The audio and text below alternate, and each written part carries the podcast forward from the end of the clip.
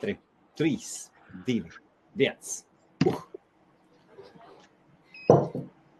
Nu, labvakar. Labvakar, labvakar. Tā, Mēs varam pārnes uzreiz šitā te džeki. Tā ir. ka, Kaspars pa, pa vidu, ja? Nu, es tur Jā. cipu. Ņau, ņau, ņau. Lai nekur nesprūk. Viņš mums tik daudz ko pagājušajā reizē sasolīja, ka tagad mēs viņu ielikām. Viņš šeit, mēs esam sarunājuši. Viņš mums solīja, ka bitkoins nokritīs uz 6000. Es nesolīju, es teicu, septiņas. Jā. septiņas. Starp Viss. citu, paskaties, kā krita. Es vismaz, ah, nu ir apakaļ augšā, atkal jau bija līdz 9 noskrēja lejā. Viņi jau atkal ir 400 dolāri. Es jau domāju, tūlītās otrdienas kripto laivas, un mēs atkal skatāmies, kā, kā mauts pa Himalajiem lejā. Saprot, Jā, es domāju, nu, davai vēl nokrīt, bet nefigā nenokrīt. Tā tad labvakar, labvakar, laipni aicināti otrdienas kripto vakarā, un mums ir Madars Rakovskis tālākajā galā, Zviedrijā. Sveiki, Naudas. sveiki. Sveiki, sveiki. Naudnes griežās, viss notiek. Bla, blakus mums Zīmans saucamais. Cik Nu, viņam maineri, cik viņam maineri viņš pats uz sitienu nepateiks. Tātad Jā. Kaspars. Naudas plētis. Saule, saules dievs rā esot atsūtījis sūdzību, ka pietiek tērēt saules elektrību kriptovalūtu mainīgam Kasparam. Nu, pēdējā laikā īstenībā diezgan, diezgan pašvaki ir ar, tam, ar to saules gaismu, jo nu, tomēr ziema tur tuvojās un, un, un dienas gaisma ir salīdzinoši mazāk. Kā, nu, tā saules efektivitāte, protams, ir mazāka. Ja, nu, ziemas mēnešos tā. Toties ir cita laba jaunuma. Jebkurš mineris strādā daudz labāk, jo ārā ir plus 5, plus 3, mīnus 2. Tā plus mīnus tā līdz staigā apmēram no mīnus 2 līdz plus 7. Tā. Es nezinu, kā Helmut, tev vakar mēs te salīdzinājām, bija kaut kāda plus 5, plus 3. Tā kā, nu, turpat vien ir, nu, un šitādos apstākļos ārpusē, tā kā man ir atsevišķi vigvams, tad Jā. temperatūras man, man as, es kādreiz asikam redzēju temperatūru 45 grādi. Es, tag, es vakardien redzēju vakardien 45 grādi, malus pilnu klapu. Nu, ko aiziet? Tātad bitkoins tā šodien ir 29. oktobris. Sveiciens visiem no kripto kalna. Jā, No augšas mēs paskatīsimies. 1350 dolāri bija, bija nu, pat tās pirms laiva bija 9000, tad ir jau 360 jau ir atgūst atpakaļ. Nu, tas ir normāli priekš bitcoin. Toties, Jā, tātad Ethereum ir 190 dolāri, rupi sakot, Ripples, atceroties tos Glorijas Days par 3 dolāriem, par 3 rubļu dienas vairs Ripplām 30 centi. 30 Jā. centi, un Bitcoin Cash stūrgalvīgi turās uz 290 dolāriem. Šodien arī parunāsim par Bitcoin Cash. Un Litecoins 58,59 dolāri. jā īstenībā Litecoins, Litecoins ir viens no mūsu uh, daudz maz, maz, nevis daudz, bet maz uh, runātiem tādam kriptovalūtas tiem. Un īstenībā es esmu ļoti vīlies Litecoinā, ja godīgi. Gada laikā. Es smēju tevi. Nē, gada laikā īstenībā es neredzu Latvijam kaut kādas baigos tādas, nu, baigās kustības, kaut kādu baigot tādu progresu visā. Viņš tur vairāk, jo tagad viņš pēdējo 8, 7, 8 mēnešus viņš vispār kūņājas kaut kur pa tīpaņu galvu. Bet vai nav forši ko? Bet vai nav forši? Bet Litecoins nav spe, tik traki spekulatīvā. spekulatīvā Uh, jā, brīdim jau cenšas, jā, bet tomēr. piekrītu, bet tāpat laikā, nu, uz Latviju savā laikā daudz lika liels cerības, ja tu atceries, kad pāris gadu atpakaļ tur bija, bija saruna, jā, ka, nu, Latvijas, jā, ok, tur viss būs. Nu, Dašels jau arī īstenībā kaut kā viņam tur, nu, viņš kaut kā, vot, Parunāsim arī par Dašu. Madara, ko tu domā par ārā no Litecoin? tās, no tās, no tās starpkaunu bedres vai, vai, vai uzaugumus, kur viņš ir uzkāpis tās pumpas, saprot, tur slivinās turp šurp nekur vai ne no sērijas. Bet, Par nu, ko es, par ko es domāju? Par Litecoin. Ai, nezinu, neko nedomāju. Ne, ne- neinteresējos par viņu vispār. Neinteresējies. Et, eteņiem jau. Jā, Ok, labi, iesāksim forša ziņa. Pavisam, pavisam forša ziņa. Iespējams, liela daļa vai lielākā daļa kriptomāni nav šo ziņu dzirdējuši. Esat kaut ko par Austrāliju dzirdējuši un par policiju un par bitkoinu? Ne. Nē? gan. man šodien ir Nu. laika, ja godīgi. 16. Tad 16. gadā Austrāļu policija paņēma šaujamieroču tirgoni pie dziesmas. Tā divas puses, viens tirgonis, viens pircējs. Un pircējs, un pircējs šos ieročus gribēja pirkt par bitkoinu. Tagad viņi, tagad viņi to paņēma liestu, un bitkoins viņam nepieciešams kā pierādījums. Viņi pasaka, nu nevis tāpēc, ka tur, toreiz viņš tur maksāja 5000 dolāru, 5000 pērāma dolāri, ASV dolāri 7600 kaut kas austrāļu dolāros. Jā. Piekļuva viņi šiem bitkoiniem klāt tikai 18. gada janvārī. Mhm. Un tad šim bitkoinam vērtība bija no, no 5000 uz 105 tūkstoši. 105, un visus, visu, visu šo bitkoinu atgūto ielika atpakaļ komunā cīņai vai arī tādai cīņai pret, pret, pret, pret tirzniecību, pret ieroču tirniecību. Tālāk Austrāļu policija pacēla 2000% holdojot, un starp citu vārds hold izrādās mums bija sen, sen, sen atpakaļ nepareizi pateicis, ka ir sajucis, ka nevis uh, hodul, nevis Jā. hold, bet kāds ir sajaucis. Jā. Un tad, esot, esot patiesībā tā, tā, tā nozīme hold on to your dear life. Jā, patur, ap, apstājies pie tur, jā. Pie, pie, pie, sav, pie savas dārgās dzīvības, un tad sanāk hold on to your dear life. Jā. Starp citu, Helma, tu pa Austrāliju runājies īstenībā. Jā. Īrija tur nekur tālu nav, nav, nav aizgājis atpakaļ gaitā. Apsveicam! Īrijā pavisam nesen, uh, Aha. pavisam nesen jā. izsolīja, izsolīja, izsolīja bitkoins, kas bija konfiscēti kaut kādai bandai. Un, uh, jā, jā, bija izsole. Izsolīja bitkoins. Bija tas kaut kāds, nezinu, nedēļas, divas, trīs. Pat kriptomēdija rakstīja par šo te, ka konfiscētā kriptovalūta, kas ir nu, digitālā, jābūt uh, policija realizē, lai, lai atgūtu līdzekļus, nu, novirzītu. Jā, jā, jā. jā. Tā kā īstenībā Austrālija, kā saka, nu, ne tuvu nav pirmā. Tā kā pats skaties, īrija mums arī ir izcēlusies ar šo te visu. Nu, jā, bet seš- 16. gads, iedomājieties, 16. un 18. divi gadi, kamēr viņi izraka cauri. jā kaut kā. Kamēr ie- iekļuva un tad piekļuva klāt pie sava bitkoina un jau 105 tūkstoši. Nē, nē, tas arī fakts, nu, bet tur jau arī šī tā tempa, kas bija, cik es sapratu, tur, taisot, tur jau arī bitkoinam, tas bija tajā laikā, uh, kad uh, viņš tur bija uzkāpis līdz 14 tūkstošiem. Tā kā, un kad viņš tika konfiscēts, viņš arī nemaksāja tos 14 tūkstošus. Man liekas, tur Nu, arī bet redzi, tad uh, džeki vienalga ir tikuši klāt un, un dabūjuši vai nu nu, atstājuši, vai nu ko, redzi, kaut ko dabūjuši. konfiscē visu tavu, pieņemsim, digitālās iekārtas, visas tavas, ja, un tad analītiķi sēž un analizē, ja, datus, ja, un kaut kādā vietā, kaut kur jau tās parolītes ir noglabātas.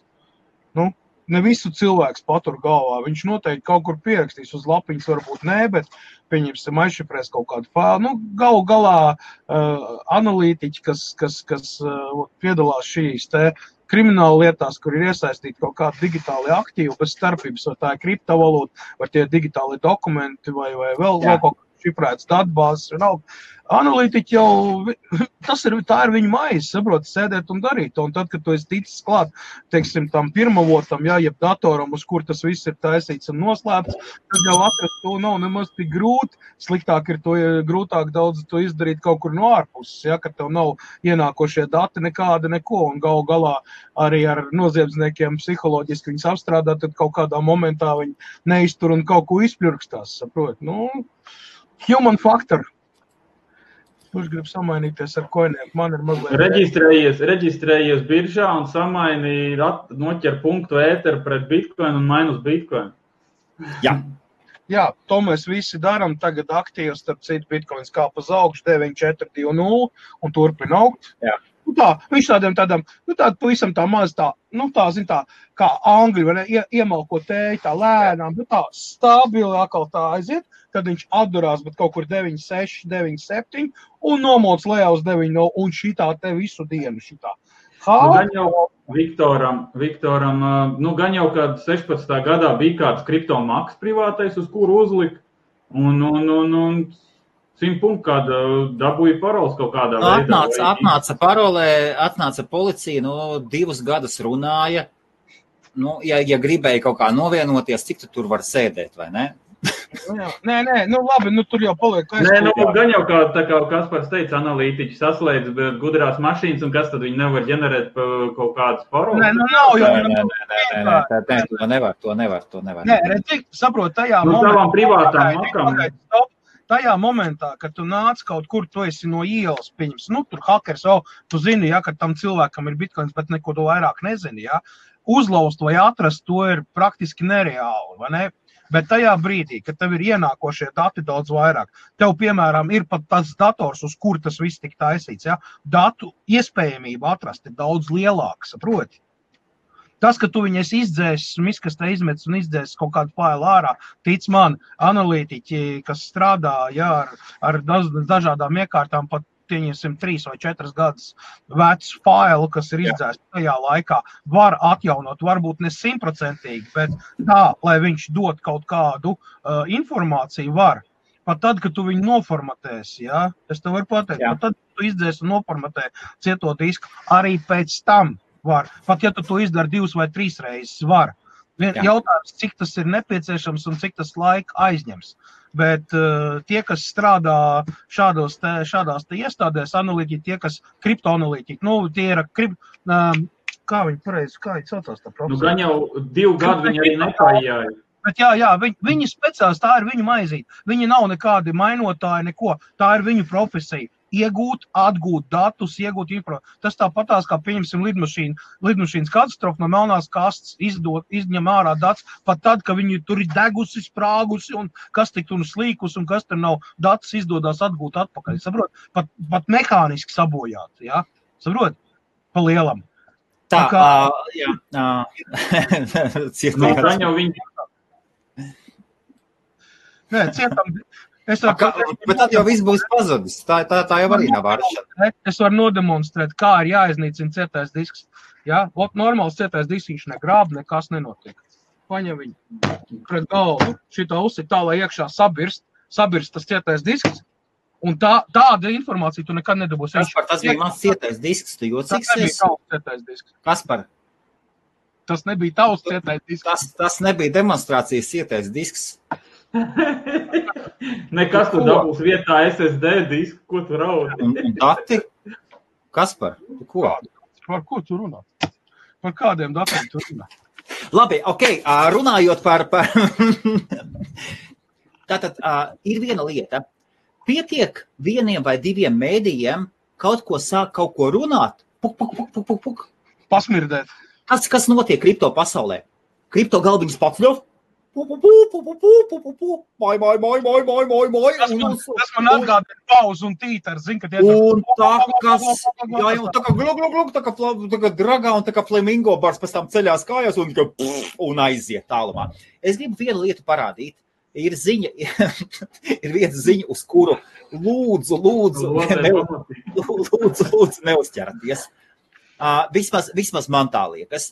Tad paskatīsimies, uh, Rekur ir, ja ieraksta iekšā Bitcoin cash hash rate, tad Bitcoin cash hash rate ziņās pēkšņi aiziet, es parādīšu lielāku, ja, ka Bitcoin cash hash rate continues to falter, tad, ka Bitcoin cash vai mineri zaudē interesi Bitcoin casham. Bitcoin cash hash rate kontrolē viena entity. Tad patiesībā notiek kaut kāds interesants preses izgājiens, uzbrauciens Bitcoin casham. Tas ir, tas ir pasūtījums. Tā tad to, ko es gribu parādīt, tad pirms, pirms ticiet šādām ziņām, paskatāmies Bitcoin cash hash rates. Tas ir no augusta 19. gada, nekas nekrīt. Vēlreiz, šis ir burtiski svaigs paraugs dotajā mirklī. Es ievēroju, me, kas par atceries, mums bija, mēs, mēs vienu brīdi smuki, smuki noķērām. Bija Bitcoin, Bitcoin cash krita. Ah, man taču nebija, tu izmantoji suns tāds, kā Kaspars smuki pacēla. Uh, kā pacēla uz Bitcoin. Viņš teica, nē, Bitcoin cash. Bet tas vilinājums bija tik, cik tu toreiz? 600 laikam vai 4. Ne, es neatceros. Bija kaut kas, bija, bija ļoti. Bija labs. Man ar to arī man tu jau arī, tu jau arī. Man nebija, man, es, es gāju pretī. Pagrindē, saproties, es jau, es jau to zinu, saprot, viņš jau te nevienam nestāst. Nē, nē, man, man cita, man cita, nē, nu man jau tā jā, jā, jā, jā. Man viss kārtībā. Tas trīs par skaitlīšu, kas tiek izvest uz banku, mēs esam manījuši kaut kur. nu, viss ar tevi, viss ar tevi. Var cikot, tiešām būsim, būsim uzmanīgi ar, ar kripto ziņām nu, tas ir totāls ārprāts. Nē, nu, tas, ka uh, kripto ziņas ir nu, tagad, kripto ziņām. Hypes, hypes ko, ko var celt uh, popularitāte, viss tas pats YouTube notiek. Katrs otrais plik, plikpakaļs, ja, kas uzskata sev par baigo super uber, kruto youtuberu vai ne, tagad mauc uz kripto, kā tikai kripto bišķīt kaut kur nu, nosmir, nu, nu, es atvainojos latviski, nopiržās, ja, un kaut kādu uztais kaut kādu burbulīti nelielu. Tā, tūlīt tās pastēs ir, ja YouTube burtiski kaut kādas stundas laikā, tadām, kāds 150 video klipi, katrs viens po otru gudrāk tur nērš tos ikrus ārā, saproties, kas Jā, būs, jā kur nu sties, kur nu darīs. Nākamajā dienā viss ir pilnīgi savādāk. Nu, jā, nu, izvinīt, ja šibučka vyšla. Ah. Mad, mad, iedosim, labi, iedosim vārdu Madaram. Madars Rogovskis. Uh, eh, šodien, starp citu, bija eh, uh, beztabu urādīja, kā kripto atkal maniaki uzdarbojušies uz vienu vecu tantiņu, kur izslaukti. Jā, nu, kas parasti tekošais variants. Uh, uh, paņem uh, savaņģo, kad vajag ieguldīt, tur parāda tekošu tabulā, nu, kā tur aug, aug viņiem naudiņas, un kad grib izņemt, tad vajag ieguldīt, un tur atkal 11 tūkstoši, a kārt jau reiz aizgāja un kredīt līdz mūža galam, kur būs jāmaksā un tā tālāk. Un tad es tā gribēju pieminēt vēlreiz arī mūsu laiviņā, kad, nu, nu domājiet cilvēki ar galvu un beidziet tur ticēt, ka jums piezvan pa ar sākumā numuru 3-0 vai 3-1 vai 3-2 vienalga. Jā. Tas 3-7-1, es domāju, tā, tur leišu vai, vai igauņu vai latviešu un runā krievu valodā pārsvarā vienmēr. Un, un tad, tad, tad sava, sava, sa, sa, sa, sa, sa, sa, sa, savērvē viss un, un, un, un ir, ir paziņu lokā, kas ir iekrituši un, un arī pa 11 tūkstošiem un, un beidzies. Nu, Un kurienes tādam dumam cilvēkam tik daudz naudas? Man nu, paskaidro. Nu, Nē, tur gudri cilvēki arī ielido. Es nezinu, nu, kaut kāds alkatība ieslēdzās, kas arī gudri cilvēki ielido uz šitiem te ne- nemuļķi. ko, ko taupa taupītājs, to, to laupa kriptolaupītājs. Un viņš redz tās tabulas, kad oficiāli griežās. Tur, protams, uzģenerēt kaut kādas speciālas programmas, kas visu to rāda. Un, un, Ak, un, un ja tu gribi tur, dabūt naudu, tev ir jāiegulda tik, lai tu dabūtu atkal ārā. Un viss notiek ticam, un, un, un Jā. viss notiek. Un, un, un jau šitais, un šitais, un starp citu, Besta Bū pateica, ka oficiālā ziņa, kas ir no policijas, kas ir zināma, kad ir pusmiljons. Pusmiljons ir izkrāpts jau naudā. Nevis cilvēku, bet pusmiljons naudā eiro no latviešiem, ir jau, kas ir, kuriem ir ziņojumi. Tad eh, tā ir tikai aizberga virs, virsējā un redzamā daļa. Es zinu tos cilvēkus, kas vispār par to nerunā, klusē, lai viņi vispār neviens neuzzina par, par to tā īsti. Vai tas būs cirpē, nu, lētecīgi cilvēki. Un Tad, tad rēķini, ja tur ir pusmiljons, tad tie, kas nezina policijā vispār, kas ir atmetuši ar roku un sapratuši jau, jā, tad tas ir vēl otrs pusmiljons vismaz. Jā, jā, tā kā. Un vēl kārtējo reizi pasaku, Dienu. Domājiet, ko jūs darat. Ja jūs gribat ieguldīt naudu, nopērkat paši eh, Coinbase vai, vai, vai, vai vienalga, kurā biržā reģistrēties, tur pērkat. eh, Nē, ja jūs gribat kā- ieguldīt naudu, nopērkat, uzbūvēt maineri, un lai viņš Nē, stāv un nē. maino. Nē, Kaspar. Nē. To- Nē, Toreiz vairāk nē. Mainīgs nav izdevīgs. Nē, nē, nē, mainīgs nav izdevīgs. Neiet, nemainojiet.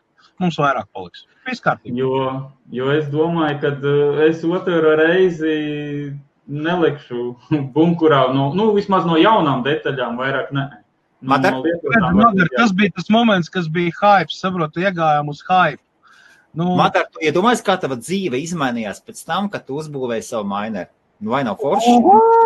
Jā, naktis. Tu pat pie Nīnijas tik ilgi un tik rūpīgi nesēdi, kā tu sēdēji pie mainera. Tas bija vaiprāts, tas bija no rīta līdz rītausmai, no, no vakara, no gaismas līdz rītausmai, un tik regulē, un tik regulē. Tad beigās teiciens jau, teiciens jau gāja, regulē, regulē vēl. Tu zini, cik daudz alkohola, cik daudz maizītes apēst, visu sēžot pie mainera.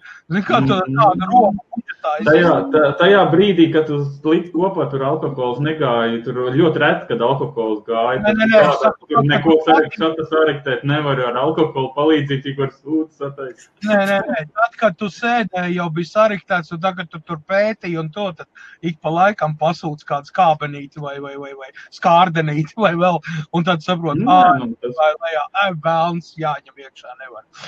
Nervu netur. Jā, jebkurā Tad- gadījumā tad jau- gribu- Kad jau galīgi vairs nevarēja, jā, tad jau tad vajadzēja man draugam. Es atceros, Bet, ne, bet es, no, es no tās puses paskaties, cik daudz forši džeki satikt, vai ne? Visu laiku ir pa ko runāt, kaut pa nakti. Ā, Cik daudz alkohola patiesībā nav izdzerts tikai tāpēc, ka tu esi kripto iekšā. Hm? Tā tev būtu brīvs laiks. re, kur Juris Skudrīts, ja gribat ieguldīt naudu, Juris Skudrīts, mums ir zemes Jā. banka. Jā, jā arī ļ- man liekas ļoti labs. Ļoti labs. Un mēs IBF par to pamaz runājam patiesībā. Jā, bet čeki, čeki, čeki jums, jums kāds piedāvā? Man, man reti, bet, bet gadās uzrakstā. Helmut, jūs, jūs citreiz runājat par, par kriptovalūtām, izskatās, jūs saprotiet. Es jums gribu pastāstīt kaut ko, es jums gribu pastāstīt par investīcijām. Vai jūs interesē investīcijas? Un man stāstīs par investīcijām, un uz webināriem aicina. Un uz, es, un vienreiz, vienreiz es paliku tāds, tāds, tāds mazliet tāds, eh! Un man, man bija links, vienu brīdi es pateicu, gribat konsultācijas 150 mārciņu stundā. Gribu ar mani webināru nosūtīt turien. Tu puisis nebija apmierināts. Bet jums, jums šeit arī piedāvā, vai ne? Mm. Man te piedāvāja te kaut ko stāstīt. Man, man ir zvanīts, jā, man ir zvanīts tāpat no lejuša numura un krieviski Nē, man ātri- Es tur viņu ātri pasūtīju trīs mājas tālāk, bet viņš vienalga nelikās mieru, kamēr nenospied to sarkanu. Zini, man zvanīja tie, kas, jā, brother, we want to help you. Jā. Es saku, jā, jā, give me mi- Miša Gromo money. Jā, jā, viss kārtībā. Nē, nē, man pa, man pa krievisko uzreiz viss, kas ir zvanījuši. Džeki, uh, dzirdējāt šo gadījumu? CZ, Binances boss, aizbrauc uz Krieviju un ritīgi. Atcerieties, kas ir brown nose angliski, ja? Dibenu tā laizīt, ka tev deguns brūns. Tas angliskais teiciens nose. Tas ir tāds me, sporta meistars, olimpiskais čempions dibenu laizīšanā. Un tad CZ aizbrauca un paziņoja, ka Vladimirs Vladimir Putin ir ietekmīgākais cilvēks kripto nišā. Ha, ha. Tāpēc, ka viņš var, tāpēc, ka viņiem ir viss sagatavots, lai leģitimizētu, lai leģitimizētu kriptovalūtas Krievijā un tālāk to adaptēs visa pasaulē. Nu, ko Vladimirs pateica viņam? Тут моя попка. Продолжай, дорогой. Лизни. Лизни. Priekš, nu, nu, cez, nu, priekš kam tam? Nē, nu skaidrs, viņš grib to savu biržu dabūt iekšā. Uh, Am- Amerikā tagad viņiem būs Bitcoin, uh, vai ne Binance, tagad būs atsevišķās US, tad binance.com. Nu, izskatās, ka Krievija arī vajag. Krievija vispār ar tām kriptovalūtām tur vienā brīdī viņi likās, ka tur bloķē tās biržas un daudz citas lietas tur tā. Jā, jā. Krievijā es tā, kaut kad, kuru ne, pagājušajā nedēļā piekdienu, kad es no, ieliku mums privātajā ā, čatiņā, kad es ieliku to sēriju no filmas, ā, nu, tā jauna filma, viņi iznāk katrā, Jā. katrā, katru nedēļu pa vienu sēriju, katru dienu pa vienu sēriju, es nezinu.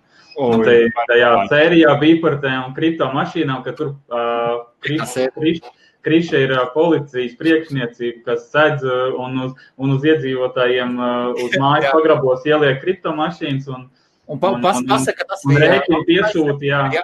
Viss, jā, jā. jā. viss kā telpa maksā. Valsts, valsts noslēpums.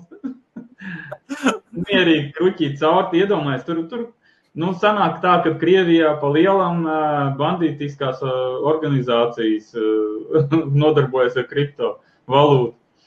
Jā, bet, bet, tur, bet tur arī tie maini ir tādi Nē, nu, tas viss ir humorā, bet Jā, jā. Nē, nu, tāda paša kā mums īstenībā, tikai sešām kartēm, man liekas, ir. Nu, jā, jā. ne? Sešām. Pateicu, o, te 300, 400 tūkstoši, cik viņi pateica dolāri ielikt iekšā. No, no. Bet, nu, bet, bet, bet doma forši, doma forši smieklīgi. Nē, nu, tas viss saprast, tas, tas jau tas ir izpildījums, tas tā, bet. Ai, ai, domājieties, ai, domājieties ķīnietis, ķīnietis jau to nezina. Ķīnietis domā, tam tagad Amerikā arī kaut ko izlaizīja. Šmilgru mēli. Tagad ies uz Krieviju, domā, tur tāpat. Aizies, tu viņam atspiedīs to visu binanci. Paliks bez bilances, bez nekā sēdēs Londonā. Kopā ar citiem draugiem. Nu, ne, nezinu, tur īstenībā ar Krieviju ļoti bīstami strādāt. Jandeksu atspieda visu, tagad uh, visu, taču, tu taču, Nu, viņi telegramu arī gribēja, bet nesanāca. Tur durvis bišķi viņus bišķi atsajāja atpakaļ. Pateic, draugi, jūs ne tur, ne, ne, tajā smilštītē, te taisieties spēlē. Ah, ok, Džeki, es jums gribu vienu lietu parādīt. Kādas jums domas ir? E, Tad es parādīju tikko hashrate, šo te bit, Bitcoin cash hashrate. Un paskatieties vienu lietu. Tā, es paņemšu šito nost, kur mums ir šitas nost, šitas mums ir nost. Ok. Tā, es, es parādīšu citus hashrates. Paskatieties, Bitcoin hashrates. Rekur ir vesels. Rekur no 18. gada janvāra. Paskatieties. Un tagad no janvāra 19. gada No, diva pus reizes. kas tur tāds? Kas tur tāds? Nē, nu, tas jau nu, bitkoinam, nu, tas ir saprotami, kāda aug. aug no kurienes? Nu kā šitād, kā šitāds, šitāds Nu, pieaug? tāpēc, kad uh, viņš tak iegūst vien vairāk popularitāti, nu, un tad vien vairāk cilvēks, uh, cilvēki pērk fermas veidot, tak viss, nu. Rekur reiteri apmēram gāja 18. šeit, tur, tur. Nu, bet, arī, nu, bet tas ir saprotami, ēterim jau arī nokrita, nokrita cena, tāpēc līdz ar to arī daudz atkrīt no ētera.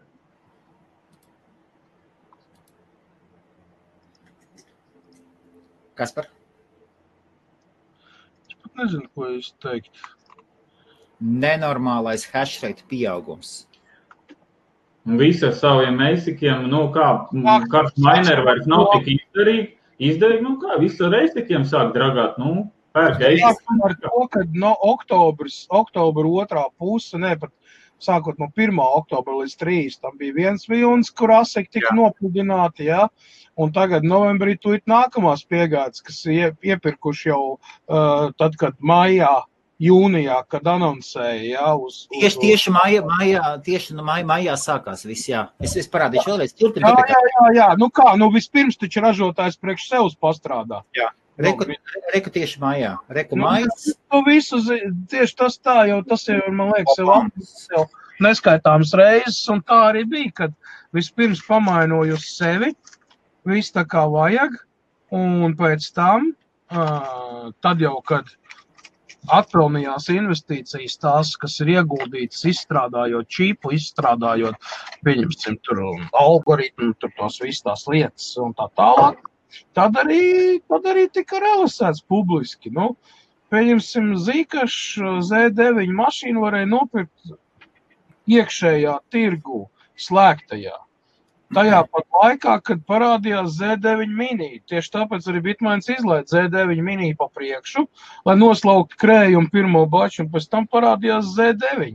Un tāpat laikā Z9 jau mauca jau pa pilnu klapu, jau, jau pāris mēnešus tur pa Ķīnā, Taivānā un vēl nezinu, kur īpaši izredzē. Tieši tas pats bija ar S15, S17 mineriem.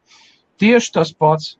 Vispirms hashrēts, ja paskaties Bitcoin hashrēts, entot pentahash vai kāds viņam tur tagad jau aiziet, tur viņam tur Jā. ārprātā. Tur, tur, tur ir ārprātīgs pieaugums. Bija. Tagad viņš nav tik liels, lai gan viss, neskatoties uz to, ka Bitmaņa mājaslapa ir tukša un tukša kā, kā baznīca. Jā, Tur vispār nekā taču nav, nu, jā. tāpēc, ka, tāpēc, ka iekšā tirgu Pas, pas, paskatīsimies tikmēr. Jā, jā, turpināt. Jā, īpaši, īpaši paldies īstenībā. Kas pagaid, notiek? nu, pagaid, tu, tu, tu, Jā. Šitais ten, uh, taču bitkoinu maino arī Coinbase, ja nemaldos, jā, uh, caur kaut kādu koinu, kurš konvertējās uz bitkoinu, ne? Kā tur tas, tas neietekmē, to, tas neiet uz to minim, nē, nē, nē, vec, tas, tas ir 4, 40, 64 terahaši. Jā. Wow! Jo, jo principā tu jau it kā uzslēdz, ka tu ņem bitkoinu maino, jā, bet uh, viņš Nē, jau... nē, nē, nē, nē, nē, nē, nē.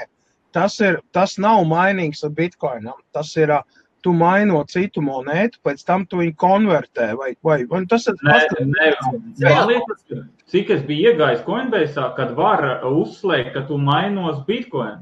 Nē, nē, nē, nē. Tas, nav, tas nav gluži Jā, bitkoins. jā, bet jā, jā, es saprotu, ka tu viņu it kā neredzi, kā tu it kā maino kaut ko citu, kurš pēc tam, Saņēma, saņēma. nu, jā, saņēma. it kā saņem uzlietas, bet caur kuru monētu viņš maino, es pat nezinu, nē, es tik zāli Nu, iedzināju. Tev arī tagad, pieņemsim, es šitajā te pūlā iekšā, kur ir ne tikai zīkaši, bet tur ir kaut kāds 14 vai 15 dažādas valūtas. Un tad viņiem ir tas switchers, ja, kur tu vari uztaisīt to, ka tev visi mineri, ko tu maino tajā pūlā, ja, automātiski konvertēšu, kad sasniedz 0,01 bitkoinu, ja, viņš savāc no visiem, visām monētām un konvertē uz un ved ārā bitkoinu. Nu, ķipa 0,01. Jā, jā. Jā, nu tas jau ir daudzos pūlos, tā ir, bet tas jau nenozīmē, ka tu maino bitkoinu. Tas uz hashrate uh, Jā, jā. vispār jau vala. Jā, jā. Tev Ok, okay, jā. Nē, es īstenībā saņemu, un es nevarēju saprast, Pagaidi, kas, kas tas ir. Es ilgi dik, dikti domāju, saprotu, iekšā nebija nezīmes, kas.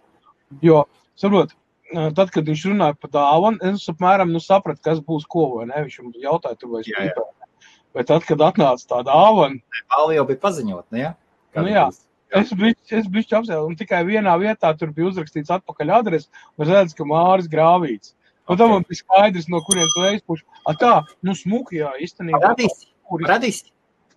Jā, Kā mēs Kasparu dzenājam, te pēc saules baterijām, te pēc datoriem. Bet, Madar? Nu jā. Ko es varu pateikt? Neko. Nebija uz balvu, uz balvu uztur uz to pasākumu. Tā kā pa balvām neko īsti, tikai pēc bildēm redzēju. Klau, bet Madar, tev tas arī liekas normāli, ka pēkšņi šī tik traki uzliec augšā hashrate. Viņi taču nemaina visus vecos minerus. Domā, viņi tos vecos minerus visi mainīja? Nu, tu domā par bitkoinu, jā? jā. Nu, kaut kas jau nāk, protams, nē, nu nāk kaut kas klāt arī, nu rēķina, tā ka visur bitkoins reklamējās. Viss, arī, arī tā, tā cilvēki velk no visiem stūriem, ko vien var izvilkt ārā, nu. Tas mods, mods kliedziens. Mods kliedziens, un, un es tev saku, ka daudz, kas kādreiz bija uz, uh, uz, uz, uz kaut kādiem uh, GPU mineriem, tagad daudz ir aizgājuši uz asikiem, nu. Nu, skatīsimies, kas tur Kasparam ir. atnāk šitāds te, saproties, kosmosa aparāts. Termos. Nav termos. Termos viņu grūti nosaukt tāds, ot tāds.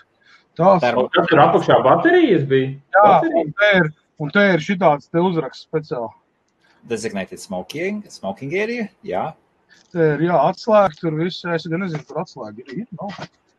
Ā, nu te iekšā, jā, reku te ir iekšā. Nu tāds interesants, jā.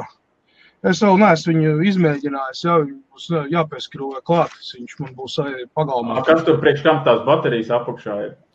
Frēzē kopā smēķis, izsmēķis sasmalciem. Ko viņš Jā, jā, varbūt arī, jā, es nezinu. Dziesmu dzied. Oh, jā, tadām, tadām. Tadām, tadām, tadām. Jā, nu, paldies, nē, tiešām tāda, nu, tāda. To tev vajag pielikt klāt pie sienas turpat, nu, kur tu jau lodē visu laiku. Tev vajag, nu, nokratīt alvu. Pie, pie galda. Jā, al, alvu vajag Klients nokratīt. ienāk iekšā. Nē, nē. Turpat pie galda piestrovē. Designated smoking area. Šito pie galda nevar, nē, nē, šito kaut kur virtuvē pie skāpī.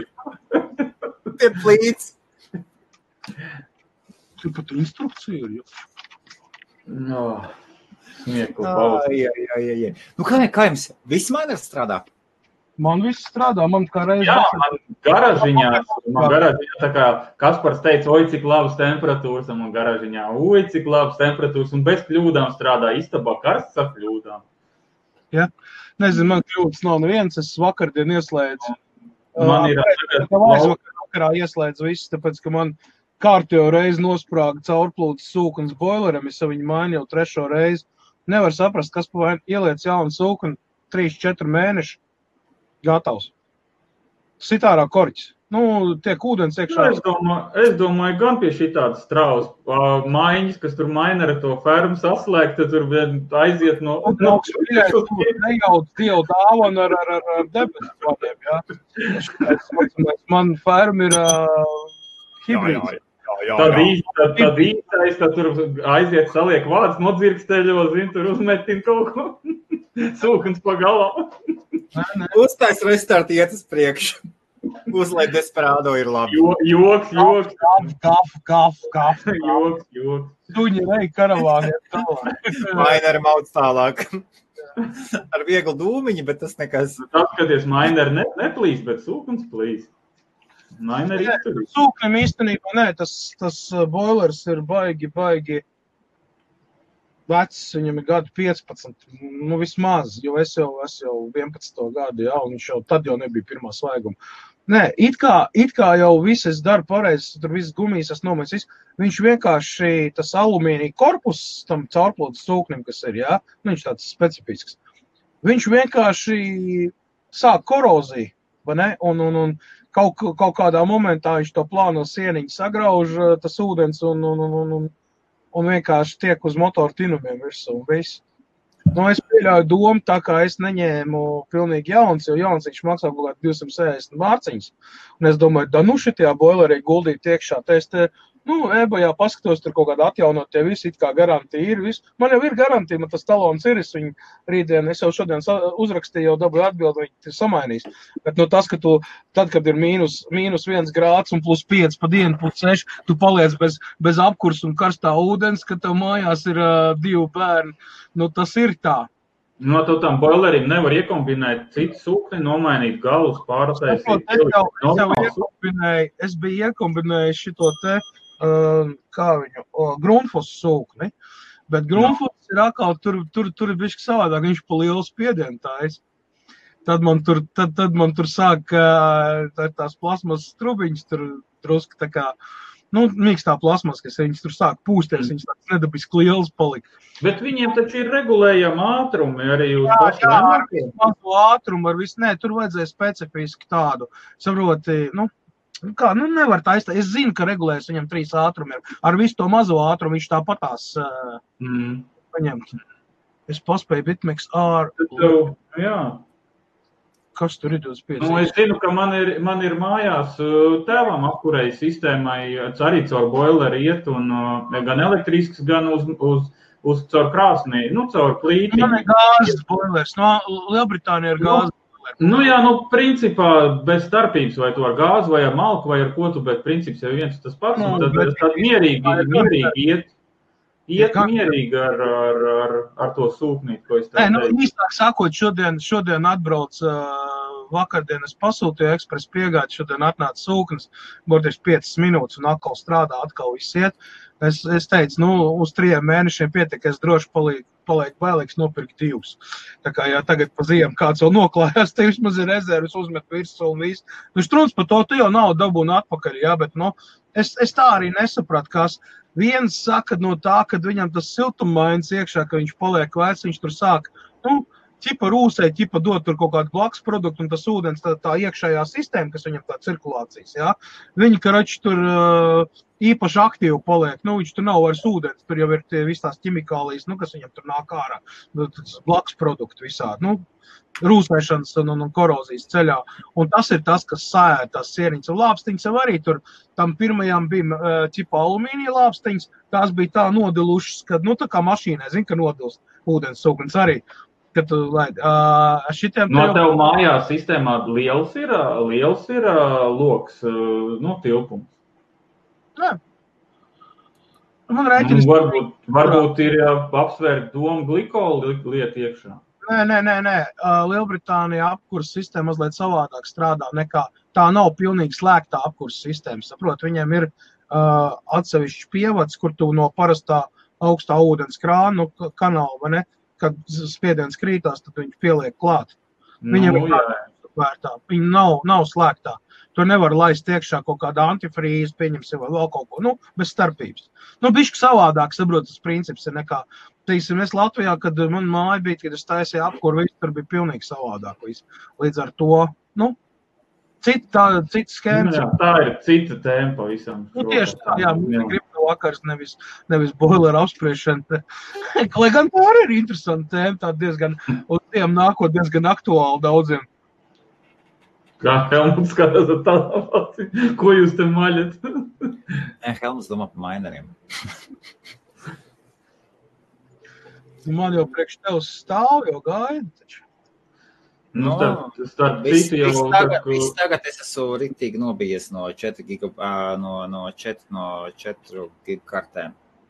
Ā, Ok. Jā, nu, Nu, 20. Kāpēc, kāpēc tu pārdod draugam?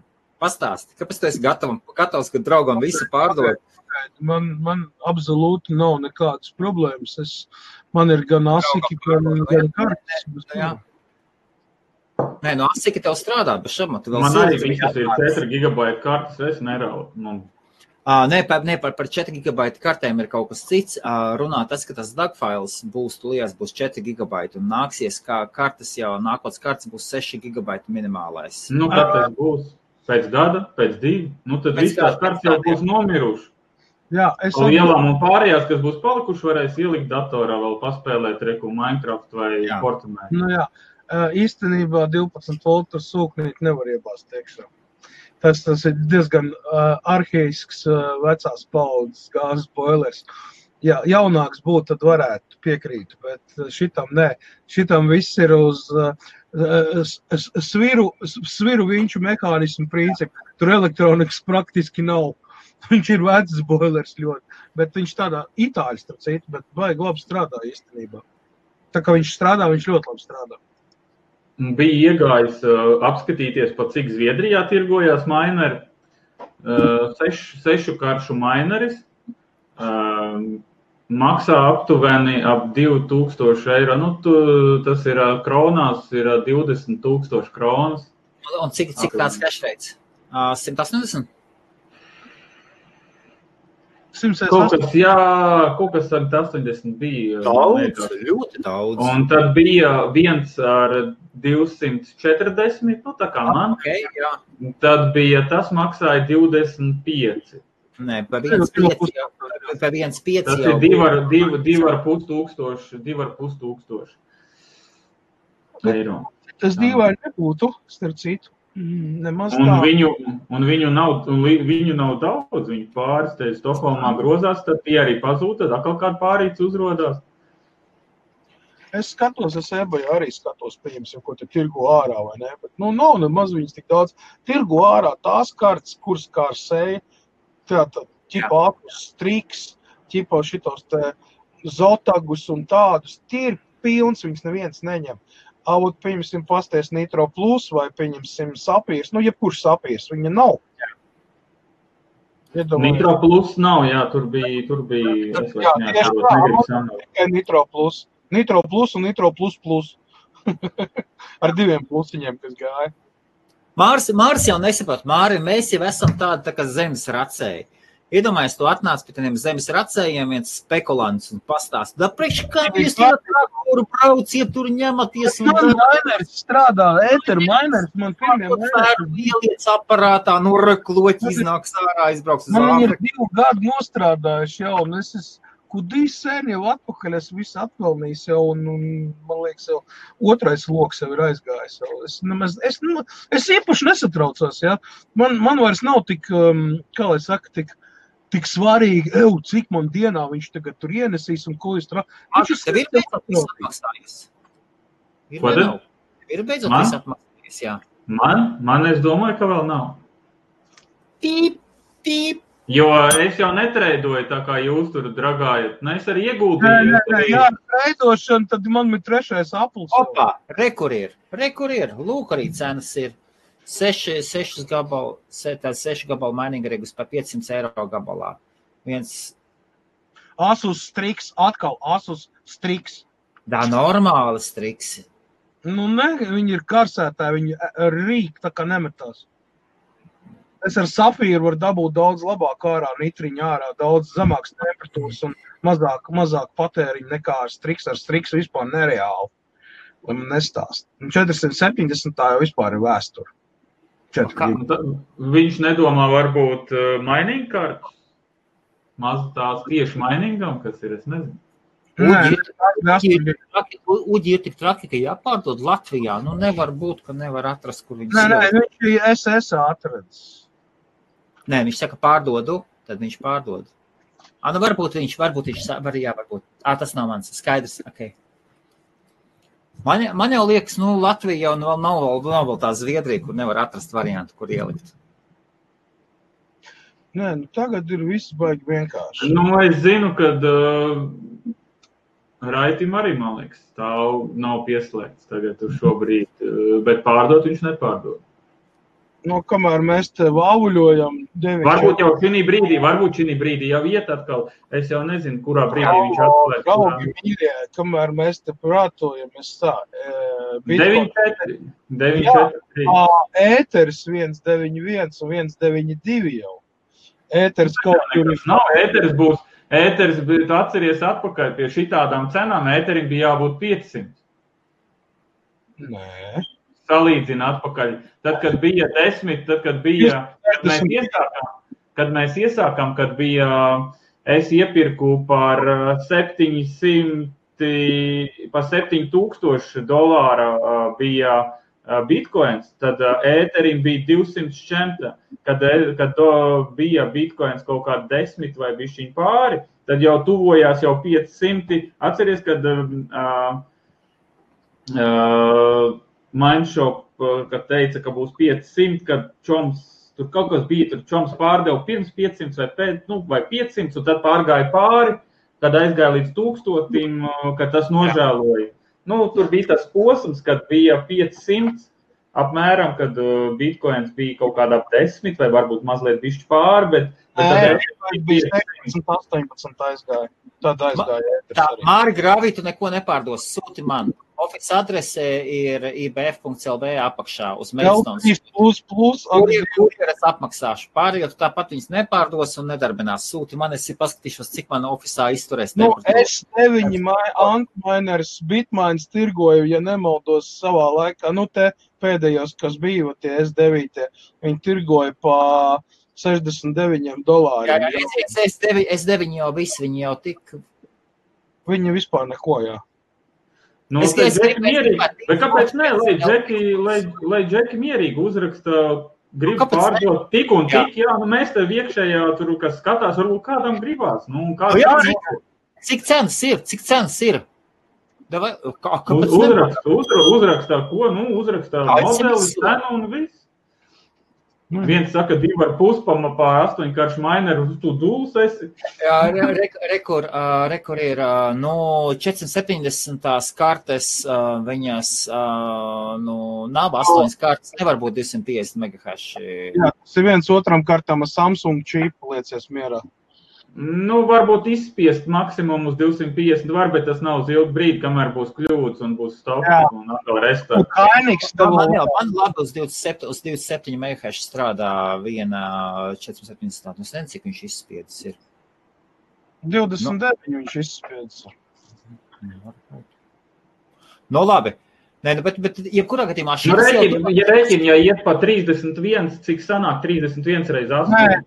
232, ja 29, 29,9, tas būs kaut kur ap 250 plus mīnus. jā. Nē, nē, nē, tāpēc, ka man ir 29,9 kaut kas. Man ir 240 tikai. Nu, 240, jā. Nu, tad viņš ir spiedz. Nē, tagad ar to tvīkošanu. ies- 27, 27 reizes 8 ir 216. Šeit ir daudz vairāk pa vidu iztrūkst. Nu, jā, kaut kā 31 ar kapekām viņš maksimums bieži var izspiest tādu, bet tad es saku, tas uz ilgu laiku nav. 22, Tas ir, viņam rodās kļūdas, un tad ir sākās restarti. Un, un, un, un, Nu, tad 31 reizes 8. Nu, nu zvērs. Nu, nu, var, var izspiest. Es arī ar nitrosiem varu uzspiest. ar nitrusiem par 32 MHz var izspiest. Jā, jā, var, var, bet tas nav ilgi. Tas nav Bet tas ilgi. ir tikai uz Hainiks, tikai uz Hainiks. Jā. Un ar tvīku šito te pēdējo, kas ir tikai. Gravīts monstrs. Viens runas. Nē. Ir, es esmu pietiekami daudz izspēlējies ar, ar, ar, ar, ar, ar, gan ar mineriem, gan ar asikiem, gan ar visādu veidu kartēm. Un tur joprojām augšā stāv Viss man šitie te Nu, eksperti. no, no ASIC vislabākie ir Z9. 40, tas ir optimālais ar astoņām kartēm, 240. Ja tu vari noturēt, tas ir Nē, labi. draugs, mīļais, visoptimālākais ir ar 12 kartēm. Man ir 3 Nē, nē, es priekš, priekš astoņām es saku, tas 240. Tas Jā. 240, ja tu vari noturēt, tad ir ok. Man tik patīk tagad, kad, kad nokritās lejā, bija hashrates, kad aizgāja. Bija vienu brīdi bija baigi viegli mainot. Bet šitas te, bet šitas te ir gigahash, vesels gigahash 3000. Jā, bet ir pasties 5,1 kW. Vienalga. Mans gigahash. Es taču joprojām slims ar savu gigahash, kā man gigahash gribas. Nu, vecīt, nu man bija gigahash, man bija 1,12 nu, gigahash kopumā. No, jā. maksimums. Nu, un 3,6 kartām. Nē, nu, 3,6 nebija. Tur bija bijuši vēl viena klāta vēl maziņa. Tā kā pagriezt atpakaļ laiku, kā mēs zināmies pēc gigahertz. Un cits, Jā. cits apstājās pie 500. Nu, nu labi, ir tā kā pats uh, saprinājās, un nu man būs pusotrs. Jā, Madars visiem lika likt iekšā, un tad Kaspars aizgāja. Bišķiņ čau aizvērās. Ar vienkārši palaidu, tad, kad viņš jau bija 10 tūkstoši iztērējis. Tad es domāju, nu labi, pietiek spēlēties. Ieslēdz nosu. Zini, kā, kā, kā šī ne dragreisā, bet šitās gonkās, vai ne? Tas Jā. ir Nu, bet tu biji rītīgi. Nu, tu biji rītīgi iekrējies. Tev bija tāds asins vārījās, jau dūmi nāca pa galvu ārā, griezās. Man vajag, man vajag. Nu, saprot, Man, bet ir man joprojām ir tā sajūta, ka vajag. 45 dolāri dienā ienākās. Saproties, patīkami. Nē, bija tas brīdis, viens, jā, bija tas brīdis, viens, kad Tas bija nāca. četri mēneši tā ritīgi, un tas arī bija tas Bet noteicošais. tas ir normāli, bet, bet gigahash ir normāli uz, uz, uz grafiskajām kartēm. Nav tie sūdeisi, ka man te viss drēb un Gigahash uz, uz zīkašu, tas ir normāli. Tas, eh, nu jā, tur. Bet skaļi, Kaspar, viņš bija. Tu nevari tajā telpā uzturēt. Tagad irsi. Kaspar, ned, paskaties, iebāz savu pelntrauku tur, kur viņiem ir jābūt vieta ārā pie, pie ieejas. Kaspar, Z9 mini ir skaļi. Ir skaļi, tu tajā telpā nevari pilnu dienu uzturēties. Tev uzprast manai sievai. Man apmēram 6 mēnešu virtuvē, 6 gabali stāvēja uzprasētījām.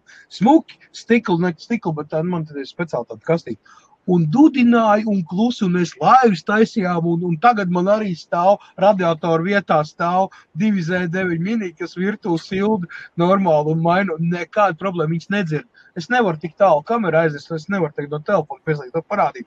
Viņš tur uīna klusi, klusi ar serveru blociņu, kurš vispār nevienu skaņu neizdod ārā. Nevis tur kaut kāds lielais Tu, tu viņam ventilators mainīja kaut kāds papildus. Jā, protams. Viņam klusos ventilators likt, tur, kur viņš vēl kārā to gaisu. Ja? Redz, kur ir vecie ventilatori stāv. No, kāds ventilators viņam likt? Tie vecie, nē, nē, šitie te ir, uh, Nu, ka sep, pasaki, šitie ir septiņu lāpstiņu ventilatori, kas viņam tie ir oriģinālie Z9 mini. Man ir Uz deviņi. aiz- Uz aizsas bija kaut kāds nopirkts, sekot. Jā, jā, jā, man ir deviņi lāpstiņi, un viņam tā lāpstiņa ir garāka. Līdz ar Jā. to viņš lielāk gaisa daudzumu pie mazākiem apgriezieniem. Man vispār kaut kāda pusotru, divu tūkstošu apgriezienu, četru tūkstošu vietā ir. Man vajadzētu nomainīt tos visus. plus, plus piedzīvām Helmut, man jau ir, man jau ir vēl arī šķidruma apsila. Nu, Bet, tā, bet, viņam, bet viņam ventilators nāk priekšā, aizmugurē. Bet tu taču nebija jānogremdējis kaut kādus. jā, jā, nogremdēt arī, jā. Nē, nē, Nu, pag, pag, pag, viņam, tikai, viņam, viņam tikai aizmugurē nāk. Jā, viņam tikai nāk aizmugurē. Nu, ot, un īstenībā ļoti normāli. Šitie te, pieņemsim, ir šitie 2,7 ampēri, jā.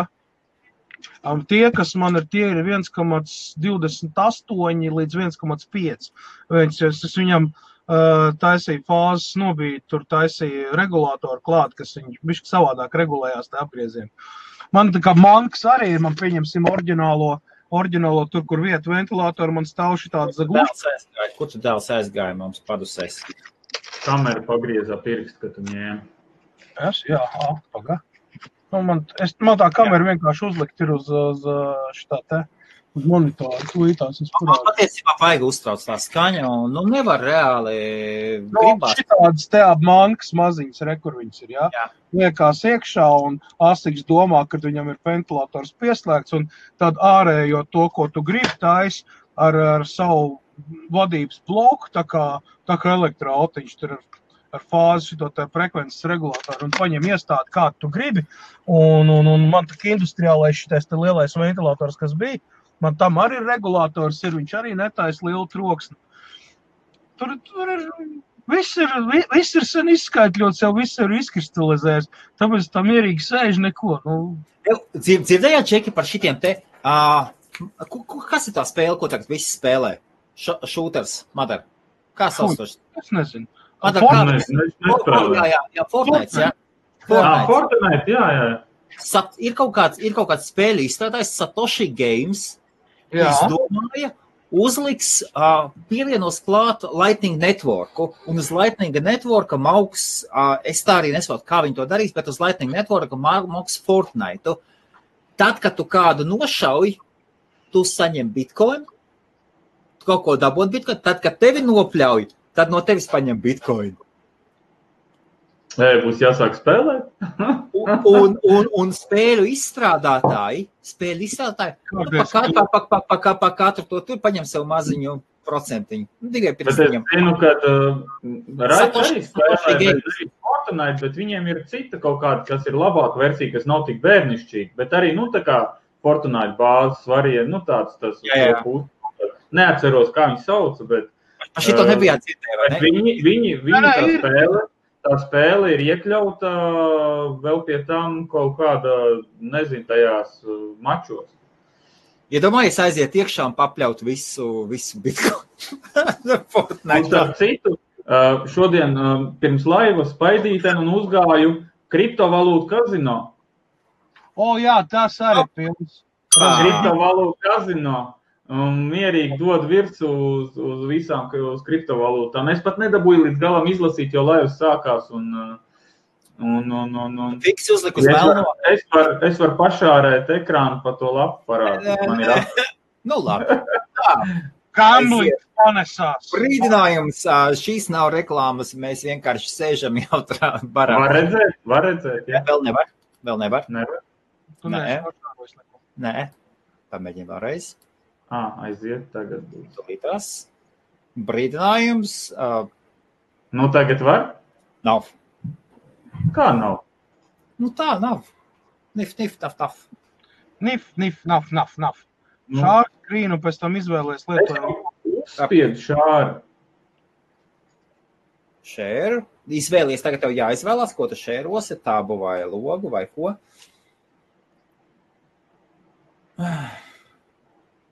Es taču uzspiežu, un viņš liksim, man... liksim visa likmes virsū. Madara.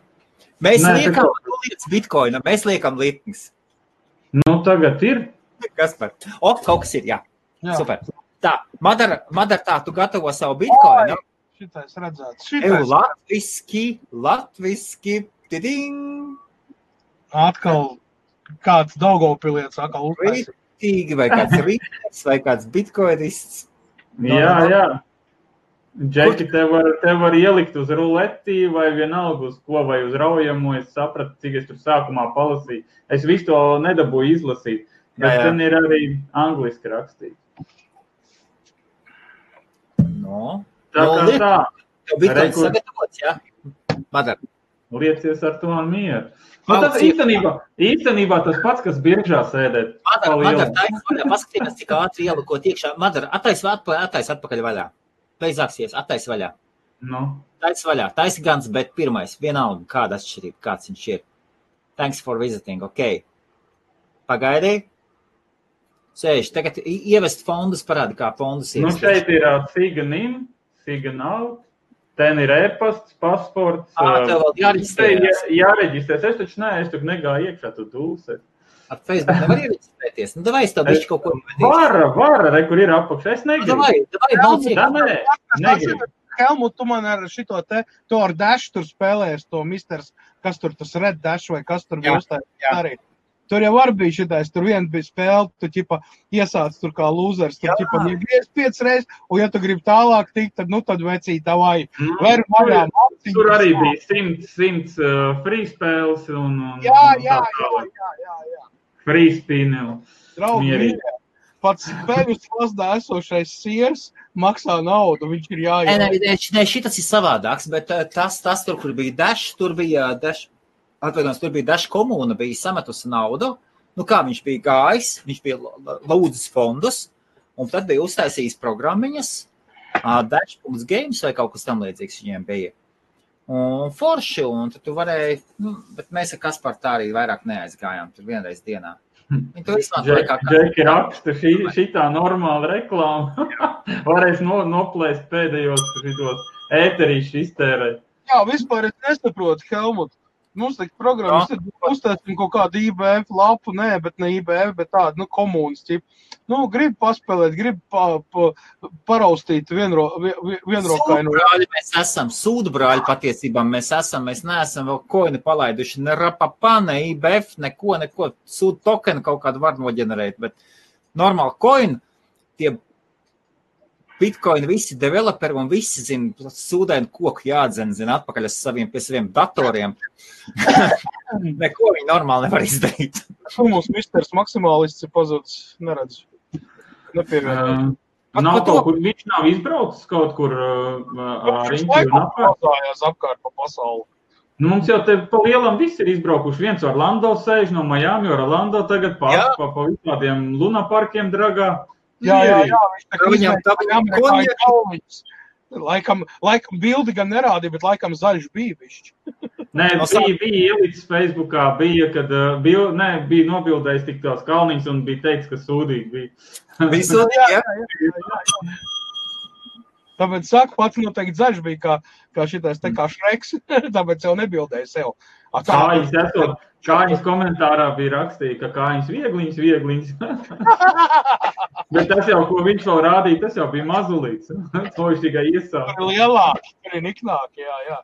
Amerikā tik vienu brīdi viņi sacentās par tiem roller coasteriem, kurš tur augstākais un garākais un lielākais tur bija.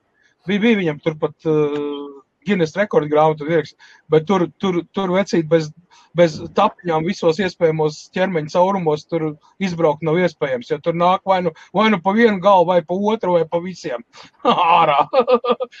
Var apskatīties uz kuņu saturu no iekšpuses. Tā nevajag ēst. Nevajag ēst. Ārā. nevajag ēst, ka tu kāptais trakajos. Pat, pat, ja tu divas dienas atpakaļ ēdi vinegretu, viņš nāk tev apsveikt. Vai ne jau ir... tos, kas aiz tevis? jā, jā, jā, jā, jā, jā, jā, jā, jā. Tāpēc ir aizmugurē skatos, kad viņi priekšā sēdošais ir tīrs loks, aizmugurē tur tev statiem, tur tāds aizsargs stikli ir uzlikt, tā kā pūš, jā. lai iet garām, zin, tā kā mopsim, zin, tā, gar malām aiziet prom. Ev, čeki, ev, čeki, es jums gribēju paprasīt. Nu, nu. Atcerieties, tā, ka nāca Librārā. Visa kripto pasaule bija, ej, ej, Zukurbergs. Bet tagad Tā kā Zakarberģerīte nabadzīņu liek visu laiku priekšā un neļauj, un neļauj, un neļauj, un sāk justies tendence, ka cilvēki sāk teikt, vārds lieciet Zakarbergam mieru. Bet nu, taču bija viens raksts, es vismaz lasīju, lasīju vienu rakstu par, par to, ka viņš, kamēr tur tā krī, kaut kāda komisija neļaus viņam to Jā, visu izdarīt, tikmēr viņš neko nedarīs. Kad Jā. komisija atļaus, tad tikai turpināsies tas projekts. Viņš, viņš tikko kongresa priekšā bija, un cik es sapratu, es to pats uh, neskatījos, to video redzēju, bet es viņu neskatījos. Bet cik es esmu no nostāstiem dzirdējis, tad sanākuši kongresmeņi vai kas tur viņam visu laiku stāsta, kuriem pašiem vispār nulles sajēgas par kripto, par visu, kas tur notika, kas tur uzliks mūziku, kas par? Nē. Romantika, romantiskais vakars. visi tagad tikuši pie savu vārda, un tagad sāk viņam pļūtīt. Viņš atbild, viņš atbild tikai to, ko viņam juristi pateikuši. Viņš tā kā robots. Ba, ba, ba, ba, ba, ba, ba, ba. Nu, bet no vienas puses, pareizi liekas, liek mutu vērt vaļā droši vien, ka viņā tur situācijā nevajag. Nu, kāpēc nevajag? Nu, lai taču nevar. Tur, tur, tur emocijām vieta vairāk nav. Nu, jā. Tur ir miljardi. Kāpēc kaut kas vispār bija jāsaka?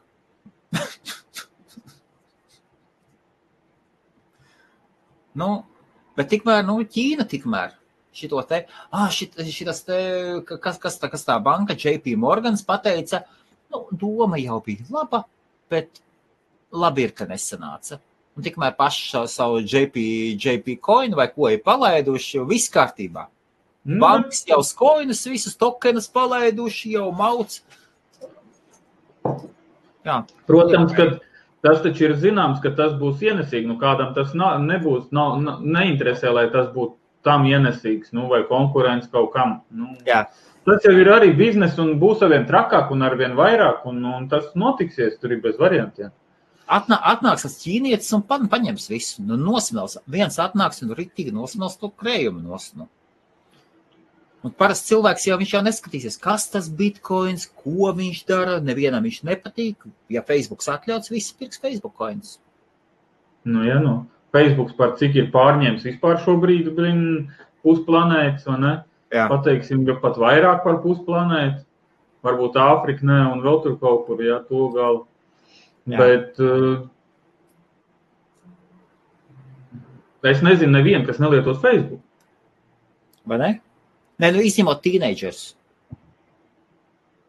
Tieņiem tas ir, tas, ir, tas, ir, tas ir pārāk vecs, jau pārāk tāds. tas jau tas nav. Nu, nu, nezinu, varbūt. Es visu laiku domāju, ka nu, nu, atnāks, nu, aziātiem ļauj darīt, ko viņi grib. Viņi atnāks un noslauks visu.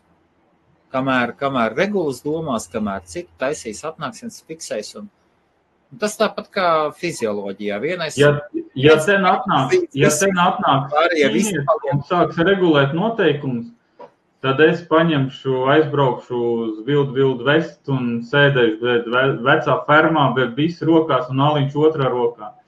Uz lievenīšu, šaušu pa balošiem. Nu, Nē, nu, ķīnieši tikmēr dubultos nu, rēķini, ja viņi var visus savus saprintētos joņus pēkšņi pārvērst, viņa vērtību var iekašot, mm, var dubultot uz, uz te bija pasmirdējis ziņās tāds zemes. šitais te uh, par, par to, ka uh, Ķīna taisoties taisīt it kā digitālo ņoņu, to, to Viņam, viņam taču iet viņš uz priekšu ar baigiem vē- vēlmu soļiem. Nu, ja? Digitālais jons. nebūs. Nebūs. Nu, nu. Un Tāpēc, kad uh, lielākais bitkoinu kriptovalūtas turētājs ir Ķīna. Man Zviedri, starp citu, Zviedru bankā vakar arī es vairs netiku pie maksājumiem. Man, blin, uzlika visur atslēgas priekšā, kamēr es neizpildīju anketu, netiku vairs pie savas naudas. Opa! Kāda anketa? Par uh, naudas pārskaitījumiem, uz kuru valsti tu veic, cik daudz tu veic, uh, kādās kartēs un tādā garā. Nu, tur, nu, un par, par visu pārējo. Tieši, tieši par kripto, ja? Nē, nē, nē, par kripto tur nebija. Nebija pieminēts par kripto, bet uh, bija pieminēts, uh, kur tu skaiti naudu, kad tu skaiti, nu, cik, cik daudz tu skaiti, cik lielas summas tu skaiti, kāpēc tu skaiti, kāpēc tev ir dzīvoklis, vai tev ir uh, tur uh, Nu, biznesa. Kādā tev ir- sakarā bankai tas ir? Saprot, tas ir tā, ka tu pieņemsim Anglijā, var tas pats ir. Pieņemsim, tev ir, tev ir godīgi nopelnīt, pieņemsim, 10 tūkstoši mārciņas. Tu tagad viņus grib izņemt ārā, aiziet uz banku un pasaka, nu, draugi mīļie, es gribu, man vajag. Tev Nu, ir kā es uz revolūtu karti no Zviedru Nu, kartes sūtu naudu ārā, varbūt tā, tāpēc. viņiem daļa, tā ir mana nauda personīgā, kāpēc man Jā. tev jāsniedz kaut Un kāds Viņiem vajag visu zem kontrols. Viņi taču Zviedrijā. Nē, te, te jau tā skaties, Madara, te ir divas lietas. Valstī, ja viņai vajag, lai viņi nāk, bet tas nav bankai jādara. Ja mēs tā paskatāmies, banka ir trešā, trešā puse vispār. Trešā puse. Nu, jā, no ko viņi valsts dabūs, viņi nevar, nu, viņai Tā- nav tā- varbūt bet- tādu tā- datu tā bāzi. tā Viņai ir jābūt- problēma, bet tā vairs nav Viņai, viņam vajag valstī, vai tāpat kā Latvijā, viņai valstī vajag datu bāzi. Datu bāze ir bankai. Bā no bankas, protams, viņi izdod likumu, ka mēs pārņemam datu bāzi. Nu, viss. to jau varbūt pat banka nesūta, to varbūt uh, valsts kaut kāda amatpersona kantors sūta caur banku, nu, caur programmu. Runājot, runājot, par, runājot par vispār par jaunumiem un tādām lietām, kas tojas, ir, mēs zinām, ka banku ā, nāc sāka nākt ar čipiem ārā, un tur ir daudz, daudz lielāka drošība, vai ne? Tā kā čipi iekšā. Un pašlaik jau pasaulē tiek, tiek pārbaudītas, testētas tiesības ar čipiem. Un, ja gadījumā kāds skatās no CSDD vai kaut kas tam līdzīgs, programmētāji vai kaut kāds IT departaments vai kas, mums ir, mums ir cilvēki, kas ir, kas ir programmētāji, un tas, tad to runā drošības ziņā. To runā, ka tiesības drīzumā būs visas ar čipiem. Nu, nosacīti drīzumā, ne pēc gada, varbūt divi, trīs, četri, pieci, nu, kamēr tas aizies. Nu, kā Zviedrijā bija? Pirmais, jā. pirmais, pirmais, ja jums no jums kāds skatās, un ja tā ideja liekas interesanta, aiziet, pasakiet saviem šefiem, un jums pauzsatīs varbūt pa, pa plecu, pa muguru par labu ideju, par iniciatīvu. Un, nu, tā ir tāda ziņa. Un, un varbūt, vēl, varbūt vēl Latvija kaut kur ātrāk tiks par, par Igauniju un Lietuvu. Latvija vienmēr māca iebāzt dibeni pa priekšu visur. Nē, nē, nē, nē var, var, var. Ja mēs šito apmainīsimies ar informāciju, piemēram, es šito informāciju uzzinu, un, un, un, un kur es viņu likšu? Bet, nu, ja, tālāk, un, ja gadījumā mums bija tāda, tāda informācija, te klīd pa Zviedriju, kad bija raksti un viss kaut kas, nezinu, cik oficiāli, cik neoficiāli, nekur nepārbaudīja neko par to, ka iešūs čipu un tev būs viss banka tiesības, viss čipā tavā, teiksim, vienalga tur pirkstā vai, vai te kaut kur ieliks čipiņu. Un uh, tu varēsi visu, vai, nu, vienalga, kur, es nezinu, kur neatceros. Un, un, tu ej ar, un, un tu ej, un tev viss tev nevajadzēs ne, ne, nevienu pasi, nevienu ID karti, nevienu banku, nevienu karti. Tu tikai ej, tu tikai ej un pik, pik, pik, pik, Madara, pik, pik, ostās, pik, pik, visur, pik, pik. Madara, kur būs tava ferma? Ko tev būs vienā rokā? Tev būs aliņš, otrā rokā bise? Jā. Blakus rezervē man vietu. Tas būs mežonīgajos rietumos kaut kur. Jau, jau Citā kontinentā. Kā var nopietni šūjas čips? Nu, kas tas par Nu, ne jau, ne jau šuji, tas bija, tāda, tas bija tāda doma, kad varētu būt, kad varētu ieviest kaut ko tādu, nu, ka tā ir tā, tā kā uz priekšu doma. Tas nebija, tas nebija nav kā šuji. Ja, ka to vīčatu, nu, jā, man, man tas vīčats uztrauc arī visu laiku. Viņam jau sen tā sistēma ir, viņam tas alipēja, visi viņi jau savā starpā jau salinkojuši. Man alipējs ir, man viss šitais te ir jau sen strādājis. Ķīnieši taču ir spējīgi, nu, taču jāciena. Ķīnieši no atpalikušas valstiņas un visi apsmietās ir kļuvusi par nācija un tāda lieta, kas sāk diktēt pasaulē noteikumus. Nu, viņi, viņi ceļ ķefku savu augšā jau uz tāpa nopietnos līmeņos. Teiksim, nav, nav, nav tikai, neiet runa tikai par to strīdu ar Ameriku. Ķīna īstenībā arī Krievijam ir diezgan iesālījusi iekšā konkrēti uzlikusi ultimātu, bet par to īpaši nerunā, tāpēc, ka tas neskar Ameriku un tas neskar Eiropu. Bet uh, ar Krieviju tur arī diezgan liels ķorks un Ķīna nebūtu no tajā mazākuma pusītē. Tur Krievijai diezgan ko ciest no tā. Krievija ir investējusi Ķīnas, Ķīnas ekonomikā, mainot un pērkot joņus tur neskaitāms miljardus valsts budžetu. Un tā kā joņi nogāja zemē, tas valūtas kurs nokrita zemē, Krievija zaudēja 180 miljardus. Ja kāds pēdējā pusgada laikā tikai. Tā kā viss ir kārtībā. Tur ir ķīnieši ir normāli ģēki, mēs te visi apmirdam, bet viņiem tā filozofija. Nē, nē, nevies, nevies ķīnieši neapmird. Es tikai brīnos, kāpēc. Nē, bet iepriekš gadus visi rēca, oi, ķīnieši, viņi tak neko nemākā, tikai pakaļdarināt lietas un viss. A tagad, ka viņi iziet pasaules tirgu ar lietām, par kuriem, wow, tu skaties, jā, tā ir Ķīna, nevar būt, tas nav iespējams. Un viss, un viņi iet, un viņiem attīstās tas viss. Tur ir viss kā vajag. Vēl kā teica Nostradamus, pareģoja, ka dzeltenā rasa valdīs par pasauli. Nē, nu, bet, teiksim, paskaties, kā, kā Ķīna kaut kur vispār izsitās, kā viņi taisa. Ja? Tur, teiksim, pie, piemēram, piemērs viens. Nike bots pasūta tev kaut kādu miljardu bots. Viņi uztaisa zem tā brenda vēl desmit miljardus un palaid savu. Nu. O tā notiekās Ķīnā. un tā notiek vēl šobrīd. Viss. Nu, nu, tāpat notiek ar visiem, ar visu elektrotehniku. Eiropā pasūta viss. Tu pasūta vienu, pieņemsim, miljardu, tur uztais piecas liekos palaist tirgu. tur jau ir tā lieta, ka Ķīna īstenībā ir diezgan nenovērtēta sākumā. Jau visi lielie arigākie Eiropas, vecā Eiropa, vis, viņi visu laiku ļoti skeptiski skatījās uz to visu, un tāpēc arī radās tas stereotips. Jā. Nu, labi, ir savs nianses, jā, tur viņiem ir savu, kas saka, putni dārzā, bet pa lielam ņemot, Ķīna ir parādījusi pasaulē, kad, kad var izdarīt un var, var, var ar neatlaidību un ar darbu spēku, ko ķīnieši ir spējīgi darīt tur pa kapekām. Viņam, starp citu, vairs sen vairs algas nav kapeiks, kā mēs te kādreiz atcerēsimies. Šaubām, ka nav. 2, Loģiski, ka 3, nav. 5 dolāri maksāja, nu, ķipa mēneša algu? Tur viss bija, cēnu vairs nav. Ķīna ir sen izgājusi no tā ārā, un tur ir normāls pīķis. Tur Ķīna piesaista pasaules top dizaineris, top tur vēl kaut kāds, viņam maksā labas algas, viss, viņi ceļ augšā un taisa. Jā, ir grūti tomēr ar komunistiem uh, pa kapitālismu ceļu iet, ir diezgan tāds celmlauzīgs, jā, bet nu nekas skaties. Tur inženieris savā ar sūdzes paņem tur, cik viņi tur 400 cilvēku strīpu, jā, izsauc ārā 3-4 no rīnas, paņem noliek pie sienas, klik klāk pārējiem pa piemēru un viss. Tā ir Ķīnā, ir. Tā ir bijis Ķīnā, kad uztais ritīgi, jā, kā piemēru, pārējie vēl trīs reizes padomās vai pieļaut kļūdu. Un tāpēc viņiem ir tas, eh, tas ka te ķīnieši atbrauc uz Angliju, un tad viņi te pirksts, kā saka, vārstuļiem un tā tālāk. Tur viņi melni un maziņi. Tāpēc viņi laižās uz šejienes, lai sapelnītu naudu un mazliet labāk. Tur viss ir, viss ir baigais aprēķins.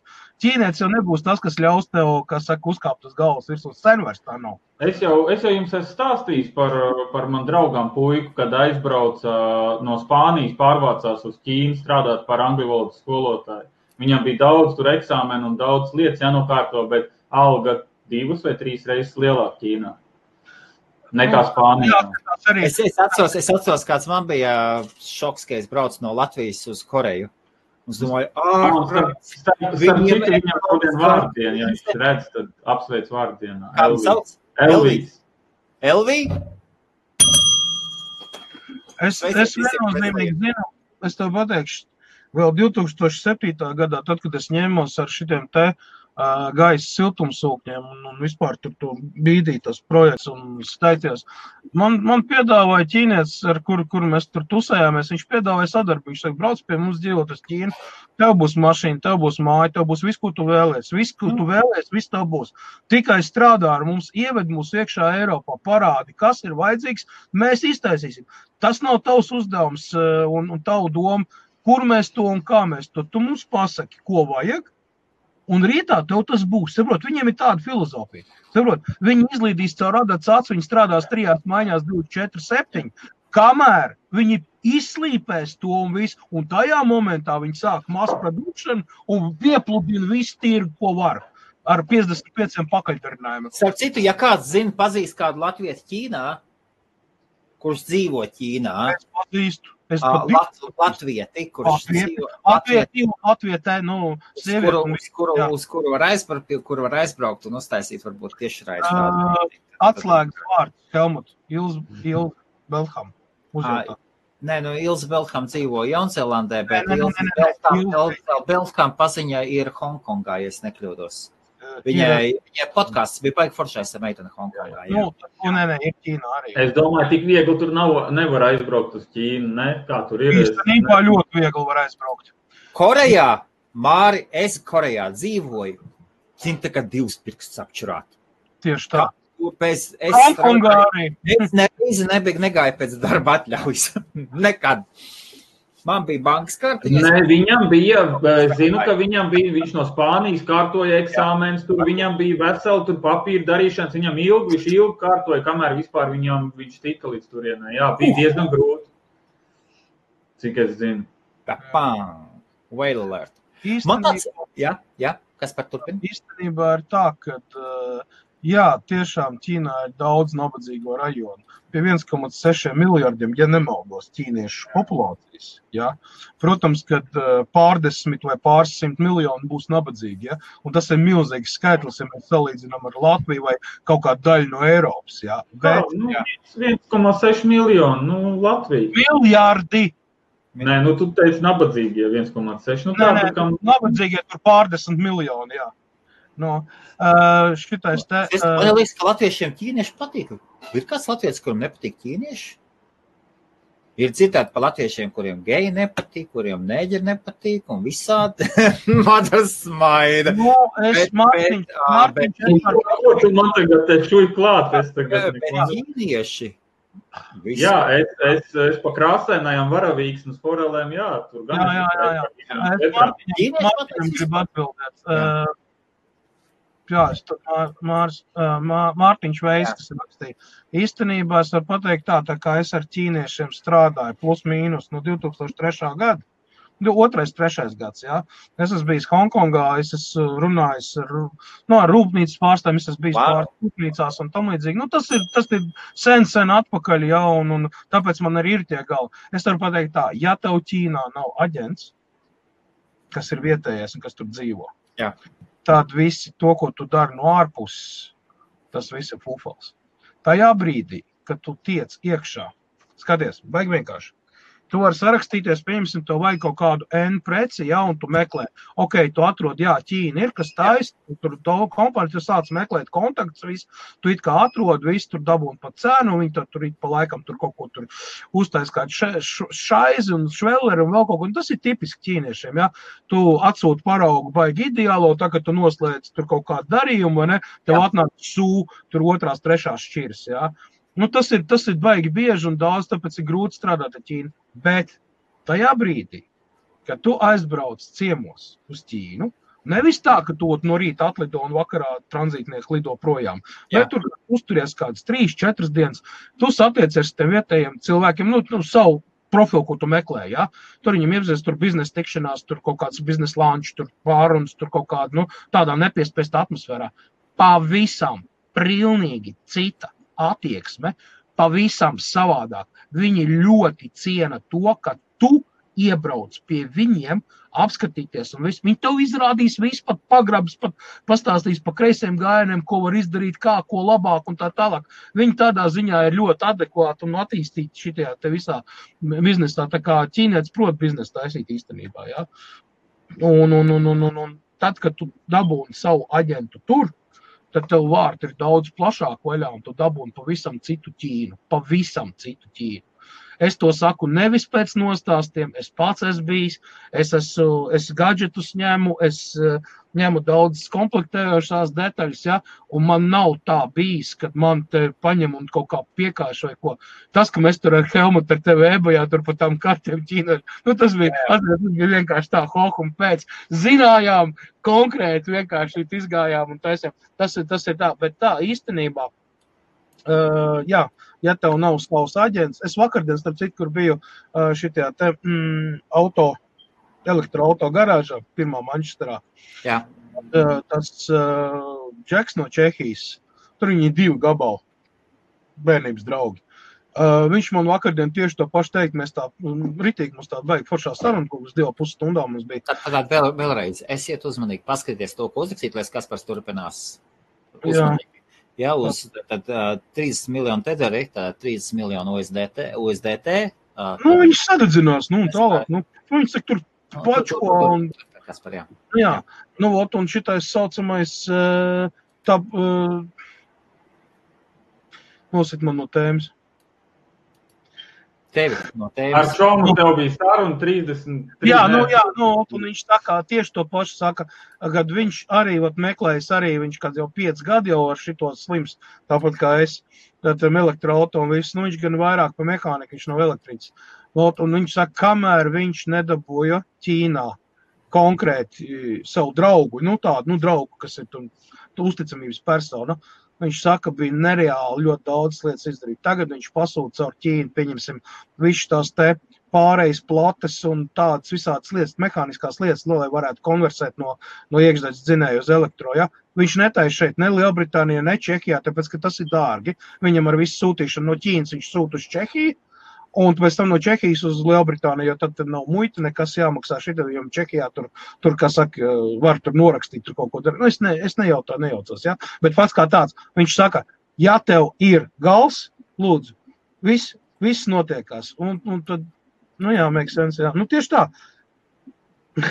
es zinu, es, es dzirdēju, vai tā ir vai nav, nezinu, bet man liekas, ka ir, kad uh, no Amerikas un Ķīnas caur Angliju presē caur mašīnas, bez, uh, bez atvieglināt muitu uz, uz Eiropu. Uh, redzi, es varu pateikt to, ka īstenībā ir iespēja no Amerikas pasūtīt preces un nemaksāt muitu.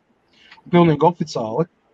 Uh, man kā divi enerģija, ar kuriem es sadarbojos, es varu pat visu labības parādīt. Es nemaksāju uh, muitu. Uh, Tāpēc viņiem... man ir nākušas lietas. Vienreiz es dabūju maksāt mocīm par aizdedzi no Amerikas, vienreiz dabūju maksāt. Uh, tagad, kad pēdējo reizi sūtīju, viņi izgāja laikam caur Angliju, un es nedabūju maksāt. Nē, īsāk sakot, sistēma, ir tāda. Tā ir pilnīgi legāla. Tas nav nekas nelegāls. Jā, jo Nē, viņam ir mašīna, ir bijis savādāk. Viņam ir DHL, tagad VIP kontrakts. VIP kontrakts. Tātad tā ir tas bateriju hookup un K2 enerģija. Tā ir milzum, liela, kom, milzum lielas kompānijas. Jā. Tas nav kaut kāds tur, kaut kāds CRIBA vai vēl kaut kas. Ja? Viņiem ir tas apgrozījums tur tādos miljonos, miljardos iet, ja, kad es baidos tur nosaukt kaut kāds cipars. Ja? Nu, lūk, un viņi sadarbojās tikai, tikai ar DHL. Ja? Un par cik viņiem ir tas VIP status, ja? viņi var ne, ne, ne visu laiku, un pieņemsim, man no kaut kādiem 12 sūtījumiem, pa 8 es esmu maksājis muitu, pa 4 nē. Lai gan ir viens un tas pats reizes, nu, čipa viena un tā pati adrese, jā, tur tikai summas mainās, bišķu un kvantitāte, jā. Un viņš man pats teica, ka ik pa brīdim viņiem ir iespēja to bez muitas izdarīt. Kā viņi to dara, es nezinu. Visu. Ķīnai arī ir. Man ir no Ķīnas nākuši ar DHL preces, kuru vērtība sastāv vairāki simti mārciņu kopsumā. Un arī deklarācijas ir, un viss ir ne jau tur par 20 kapekām vai 10 dolāriem jau uzrādīts. Un, un nav jāmaksā muita. Ir kaut kādi izņēmumi, kaut kādās veidās. Tur ir ļoti jābūt ļoti avansētam, tev jābūt tur ritīgam kontam, ir, lai tur varētu. Nu, ot, es esmu dzirdējis jau sen, sen atpakaļ, kad no, no Amerikas un no Ķīnas caur Angliju ar atvieglinātu muitu lētāku daudz nekā pat taisno ievest no Amerikas vai Eiropā. Nu, pieņemsim uz Latviju no Amerikas konteineru atvest mašīnu, tas izmaksā dārgāk daudz nekā tu viņu izlaidi caur uh, Angliju un tad vai nu uz Poliju vai uz Latviju vai vienalga uz kurien, tad tu, tu vari lētāk. Bet tur vajag kādu personu, kas, vai uzņēmums, kas reģistrē viņu Anglijā, un pēc tam no Anglijas atsūta un tu viņu reģistrē Latvijā. Tur nu, ir jā, tā. Kripto vakars lēnām aiziet tagad par, par biznesa plānošanu kaut kādām. Okay, okay, labi, labi, tad runājot par, par biznesa plānošanu, es parādīšu vienu citu lietu. Es gribētu mm. pētāt, ko jūs par šo domājat. Man būtu interesanti paklausīties. Ziņa ir mazliet vecāka. Tātad ziņa ir mazliet, es ierakstīšu tie, kas grib paskatīties, ierakstīšu linku iekšā. Oh, jā, jā, jā, jā, jā. Binance 13 dienas atpakaļ, 13 dienas atpakaļ, Binance jau devīto reizi, jau devīto reizi sadedzināja BNB koinus šai, nu, tokeni tie ir patiesībā. Jā. Tad viņi sadedzināja šos, šos tokenus, sadedzināja divus miljonus tokenus, tas apmēram 36, 36 miljonu dolāru vērtībā. Rekur ir šis te, un šeit ir tas links, un šeit, šeit var redzēt, kā viņi ir viņus dedzinājuši. Rekur apmēram. Aizsūt uz nepareizu adresu vai vēl kaut ko un sadedzināja. Uh, kas? Aizsūt uz neeksistējošu adresu un sadedzināja. Jā, un, un viņi, tad, viņi, viņus, viņi, viņi, viņus pasaka, viņi viņus nepērk. Viņi viņus nepērk. Tas to viņi obligāti pateica, CZ pateica. Un cik es saprotu, nu, kādas jums ir, kādas jums ir domas? Un rekord kopējais, kopējais bilances, bilances dati, maksas supply ir 200 miljoni. 200, tā ir piek, piekdaļa, piekdaļa. No kā, kāda kāda iemesla pēc viņi viņu redzina? Iesākās, iesākās ar 15 centi, iesākās ar 15 centu vērtība, tagad ir pavisam cita vērtība viņam, reka 20 dolāri, un, nu, Nē, bet kā man izstāst, kāda jēga viņas ir dedzināt? Viņi tiešām viņas dedzina vai netīšām viņas dedzina? Tiešām, tiešām, tiešām dedzina. Nu, nē, taču nu, kāda jēga tiešām viņiem ir? Viņiem, viņiem tas ir plānotais. Madara, tur jau tā lieta, tas viņiem ir plānotais. Tas viņiem ir plānotais. Viņi plāno šis jau devītā reize. Regulāri viņi ir sadedzinājuši, viņi pateica šajā gadījumā, viņi paņēma, viņi no komandas maka paņēma daļu, un daļu paņēma no citiem saviem makiem. Viņi saka, viena Kāda, kāda vēlna pēc tev vajadzētu dedzināt naudu? man liekas, viņa ceļ vērtību viņa augšā. Ceļu vērtību, Viņi, viņi. Man, man, man liekas, viņa ceļ vērtību, un, un visu, man visu laiku liekas, ka Binance taisa mahinācijas. lai, lai tev būtu cik daudz miljonu, tu vienu miljonu vienalga nededzinās kopā, prosta nededzinās viņu kopā. Te viņi paņēma tam 30, te viņi paņēma 36 sadedzināja. Vai nu viņi slēpj pēdas? Es, es nezinu. Visticamāk, ka kaut kādiem kontiem, kuriem pēc tāda desmit gadus ā, uzradīsies kāds, kam, kam viņi būs. Kā- kā- Nezinu, nu, nezinu, nav ne jausmas. Es nezinu, nevaru iedomāties to schēmu, blin, pat, ko viņi var izdomāt ar kaut ko tādu, lai dedzinātu Jebkurā, kopā. jebkurā gadījumā piesaista ļoti daudz uzmanības. No kopējā skaita, nu, pieņemsim, viņiem tagad 184 miljoni, tur tie Binance koini ir, viņi paņēma 2 miljonus sadedzināja. Nu, mani tas tieši vairāk, blin, pat atbaidītu nekā, nu, ja tev, ja tev birža dedzina koinus kopā, nu, tad, tad kas tā pa biržu, kas dedzina tos Savs, koinus? savs, savs, savs koins. Nu, jā, nu, savu naudu. Labi, es saprotu, labi reklāmu kaut kādu. Tur piesaist Tā, uzmanību. Bet, tā nav reklāma. Tā ne, nevar būt reklāma. nu, it kā jau no reklāmas viedokļa, tā antireklāma arī strādā kā reklāma. 36 miljoni. Jā. Tas jau ir mārketinga triks atkal, bet, nu, kā Tas, reizē. tas nav mārketinga triks. Tas ir vērtība. Tā ir vērtība. Man liekas, tā ir vērtības celšana un kaut ko viņi muķī. Ja jau tā grāmatveži kaut kāda nevar iebraukt iekšā, kas tās kriptovalūtas, tad, kad viņiem vēl pasaka, šeit mēs sadedzinājām, šeit ir adreses, no turienes mēs ņēmām, tu taču prātā sajūgs. Nu, nav nekāds brīnums, ka kaut kādu, nu, kaut ko no, no grāmatvedības uh, vienkārši uh, atraksta kaut kādu lietu. Vienkārši uzrāda, ka es viņu sadedzināju, mums tāda nauda nav vairāk. Kas par tavas domas? Nav ne jau. Es tur nevaru komentēt neko, jo tur pilnīgi tas ir pilnīgi nesaprotams. Nu, tas, ka Binants muhļojas, jau ir pierād, izskanējis jau daudzkārt un vairākās vietās, un tāpēc es arī piemēram netraidoju Binansē. Lai gan īsti neviena birža nav tīra, ja godīgi. Jā, nu Binance ir daudz labāk nekā, nekā daudz Ja tā citas. godīgi neviens uzņēmums nav tīrs, katram ir kaut kāds melnums šeit nāk. viņi, viņi, viņi, saka, viņi saka, ka viņiem apmēram ir pašiem palikuši 100 miljoni. 100 miljoni Binance, Binance, Binance tokeni, BNB. Tad kopējais, kopējā apreti ir 184 miljoni. 100 miljoni viņiem vēl palicis. Viņi paņēma no, no, nezinu, viņi no gaisa uztaisīja, izlaida ārā pa 15, pa 15 centiem. Iedomājieties! Un tagad 20 dolāri, viņi normāli nopelnījuši. Viņi var procenti, tūkstots procentu uzkāpa vērtība no gaisa iztaisītai vērtībai. Nu, tad var nodedzināt, pieņemsim, atsevišķi pirmās adreses, nodedzināt tur tos 30, 40 miljonus nost, un tad jau, tad jau vairs neviens, neviens zirgs pakaļ nedziedās. Jo blokčēns un viss vis tā ķēde jau iet tālāk un tālāk un tālāk, un tas, kas ir nodedzins, tad nodedzina, jā. Viss, tu vairs netiec klāt nekam tam. Es, es, šit, es šito nesaprotu. Varbūt, ja kāds skatītājs skatās, tad, lai paskaidrotu. Kur mūsu jūras skudrīt, viņam parasti ir baigie viedokļi. Viņš Es skatos, 99 nodedzināts, sarēķinu, ka pēc 9 gadiem būs ā, 30 reizes, ja kaut kas nodedzināts.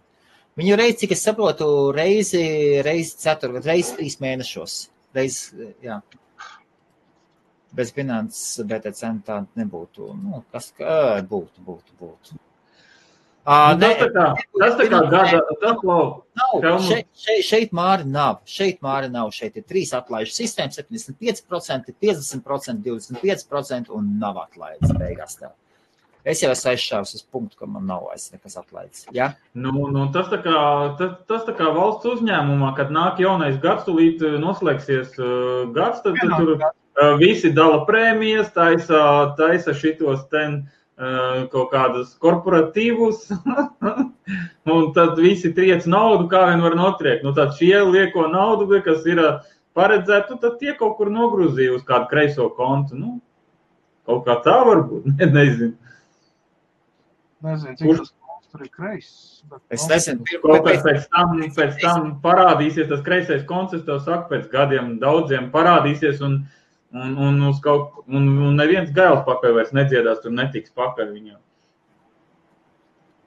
Jā, te- ka ne, kaut, kaut kas tur nav. Bū- Būtu interesanti, diez vai viņi par tiem sadedzinātiem koiniem, uh, viņiem Maltai vajadzēja samaksāt kaut kādas nodokļus, nevajadzēja.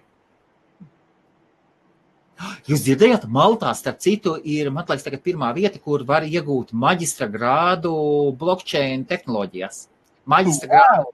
Tagad, tagad iet kaut kāds, tagad iet kaut kāds kurs, un kaut 24, 24 studenti ir. Un kolosālā vietā, tur saule, okeāns, nu, mm, viss, viss tā kā galu bailā. Tālmācība, tālmācībā nevar caur internetu. Nē, nē, tur ir mācība. Un tas, tas viens nepieņem, tur jābrauc pašam. Un tas, un tas malts, maltas, kas viņam tas vai nu viens no galvenajiem valstsieriem, vai kas tur tas, tas ir baigais pro par, par kriptovalūtām, un viņš ir ļoti lepns, un viņš pasaka, mums ir super, un, un tā, tādā ziņā maģistra grādu blockchain tehnoloģijās kaut kas tam līdzīgs Maltā. Mhm. Baigi. Pī, pī, pī, pī, pī, pī, pī, pī, pī, pī, pī, pī. Jā. Kas, kas par? Jā, jā, pī, pī, pī, pī, pī. Jā. Jo mazāks piedāvājums, jo augstāka cena. Nu, ja man, man arī liekas, nu, riktīgi vēl kurina augšā cena. Nu, draugi, mīļie, ar bitkoinu arī tāpat ir tik daudz bitkoinu, kas ir pazuduši adresēs, kuras laikam nekad vairs neatgūs. Nu, tur Nu jā, bet neviens viņus nesaka dedzina, neviens nereklamē, ka viņas dedzina. Viņas ir ķipa pazuduši. kāda jēga dedzināt, ja bitkoinam ir limits. Zato, Bet nav, jau- nav jau kam dedzināt. Pārējā var ģenerēt kaut, kaut 3, 3 miljārdus. Bet, bet, bet, bet te jau tā lieta, ka tur viņi var nolemt, kas dedzinā bitkoinu. A, kurš tad dedzinās? Visi, kas dedzinās savus koinus, kurš būs idiots, kas dedzinās savus koinu? Ko brāļi Vinkalvos štoļi? Šitā vākuši. Nē, man liekas, es, es nezinu, es, es esmu kāds dzirdējis, ka kāds ir bitkoinu dedzinājis. Nu, kaut kad sākumā, kurš teica, kuram tur ir ā, tur kompjuterā vecā palicis, kurš tur Jā, jā, ārā nav dabūjis. tas nepīšām. Un tagad sēž nākas graužo. Kurš tur bija tajā miskastē meklējis, visu svalku apgriezis un nav jā, jā, jā, jā, jā. Svalkā nekad kompjuters jau pat taisno nemet, ja iet uz kaut kādu pārstrādi. Tur neviens Galīgā. svalkā viņas ne, ne, ne, nebūs viņi nekad. Kompjuteri nāk pie manis. A, Kas par visiem iziet cauri? Jā, es šodien arī 39 gabalus izgāju cauri, arī tagad patreiz. Man joprojām, joprojām smukulīši instalējās. Mm, Ai, nevar. Nu, Instalējās, viss notiekās. Kā, Jā, ir interesants lietas atrasts. Jā. Šādi tad viss kaut kas atrodas. Nu, negribu garāžā uzbūvēt vienu kaut kādu kvantumu datoru, tur nezinu, pa visu garāžu, vai tādu monstru. blin. Un Nu, kaut ko tādu iesākt. Man, nē, man būvējās ar slāpekļu dzēsēšanu un būvējās dators priekš sevis. Pamazām. Dārgs tas prieks ir, jā. Ilgtiepīgs ļoti. Nu, ko, ko mēs varam teikt? 15. novembrī, 15. novembrī Londonā ir kripto diena. Jā. Visi Jā, laipni, Daudz nervu zāles. uh, ne tikai nervu zāles. Pirmkārt, uh, dienu atvērs no Latvijas atlidos Mr. Bitcoins. Tiešraidi taisa kriptomēdija. Wow. Būs no Vācijas, būs IOP, Internet of People. Varēs paklausīties, kā viņi jaunu tokenu palaiduši Hidru. Plus viņiem, viņi ir, viņi, kamēr citi visi viņiem sametuši naudu, lai viņi strādā pie decentralizētā interneta, tikmēr viņi kā blakus produktu ir, uzra, ir uztaisījuši savu, cik es saprotu, kaut ko līdzīgu, kaut kādu payment, payment sistēmu. A, Kad viņiem būs tas decentralizētais internets, kad tad beidzot viņš parādīsies? Viņa ne jau internetu, viņa jau tikai kaut kādu protokolu taisa. Nu, lai viņi strādā. Nu, atbrauc 15. novembrī. Nu, saprotu. Tālāk, tālāk no Latvijas ir solījušies, ka būs uh, Nodexo, Masternodes. Nu, paskatīsimies, kas vēl. Tā tad ļoti, jau, jau, jau ļoti, ļoti, ļoti, ļoti labs. Un gadījumā, ja kāds, ja kāds uh, grib, ja kāds grib atbraukt, ja kāds grib uzstāties par savu kripto projektu, lūdzu, dodiet ziņu. Ir vēl iespējams uzstāties, ir daži, daži lielākie, no kuriem es gaidu atbildes, bet viņi, es nezinu, viņi droši vien vēl domā. Kaut kā jau, jā. Tas, tas, būs, tas būs ļoti interesanti. Vai ar uzacīm, vai ar uzacīm var ierasties. Iveta, droši, droši ierodieties, ierodieties.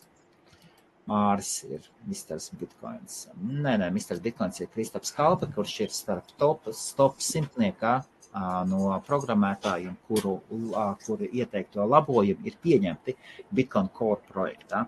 Tas ir pirmajā simtniekā, iekšā ir latvietis Kristaps Kalpa, un tas ir tas, ar ko mums, nu, viņš nāk, un, un, un, un nu, vispār. Ik pa laikam ir kripto vakar, un, Jā. Un mēs, un mēs pārdzīvojam to, ka viņš ir kripto maksimālists. Bitcoin maksimāli. Viņš ir, jā, viņš ir Bitcoin maksimāli. Bitcoin. Tu palaboji mani, jā, tu man palaboji. Nē, nu ir jau viņš gan tāds, gan tāds. Nu, pa lielam Bitcoin tikai un vienīgi. Nu jā, tā kā, tā kā tur būs interesanti. Paskatīsimies vēl. Enerģija jau man vairs nav, vairs cilvēks meklēt. Visu gadu ir taisīts pasākumu, visu jau. Nu, jau vairs nevar. Veigas vajag pirti normāli un 20, jā, un 21. izskatās Ivetiņa, ko nevar var teikt, Ivetiņa nevar teikt, Iveta, Iveta Stoknī, Andrijs Stoknī parunājāmies, un izskatās, ka visi patiesībā, ar kuriem es runāju, balso pašlaik par pirti. Tā kā izskatās, ka 21. mēs jau sveramies uz pirti. Čatamā, Madar, uz pirtiņu atbrauksi? Hmm. 21. Pirti, summu pirti, iesim mēs. Laitkaini labāks. Uh, būsim.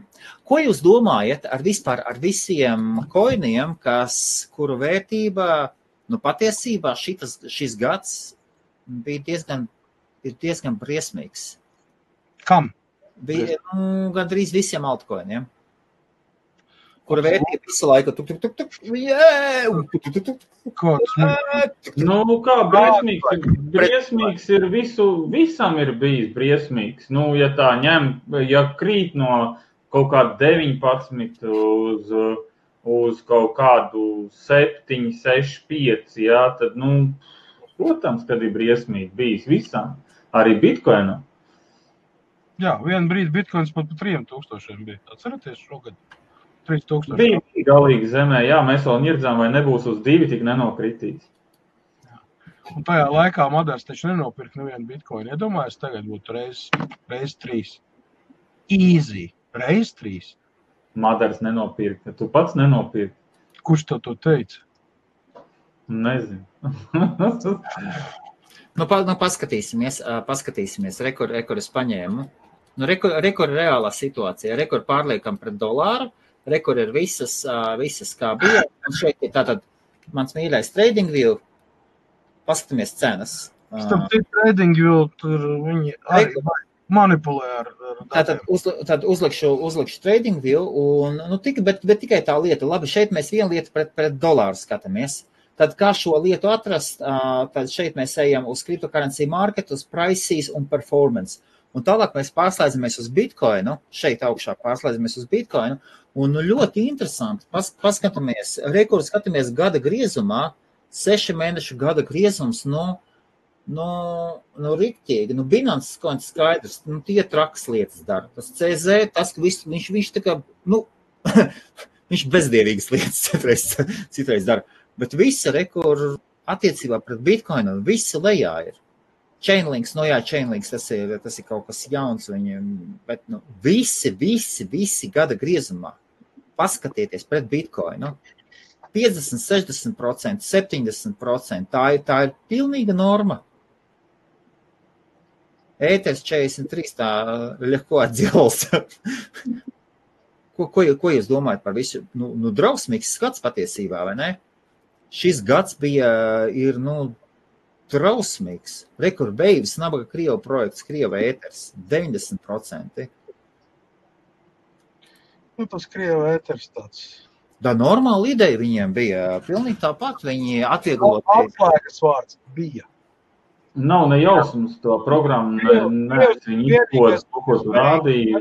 Visu jau pašā sākumā. Bet uzliek, uzliekot kaut vai market kapā, uzliekot uh, Bet Uz gadu, uz vienu gadu. pret bitkoinu, pret bitkoinu.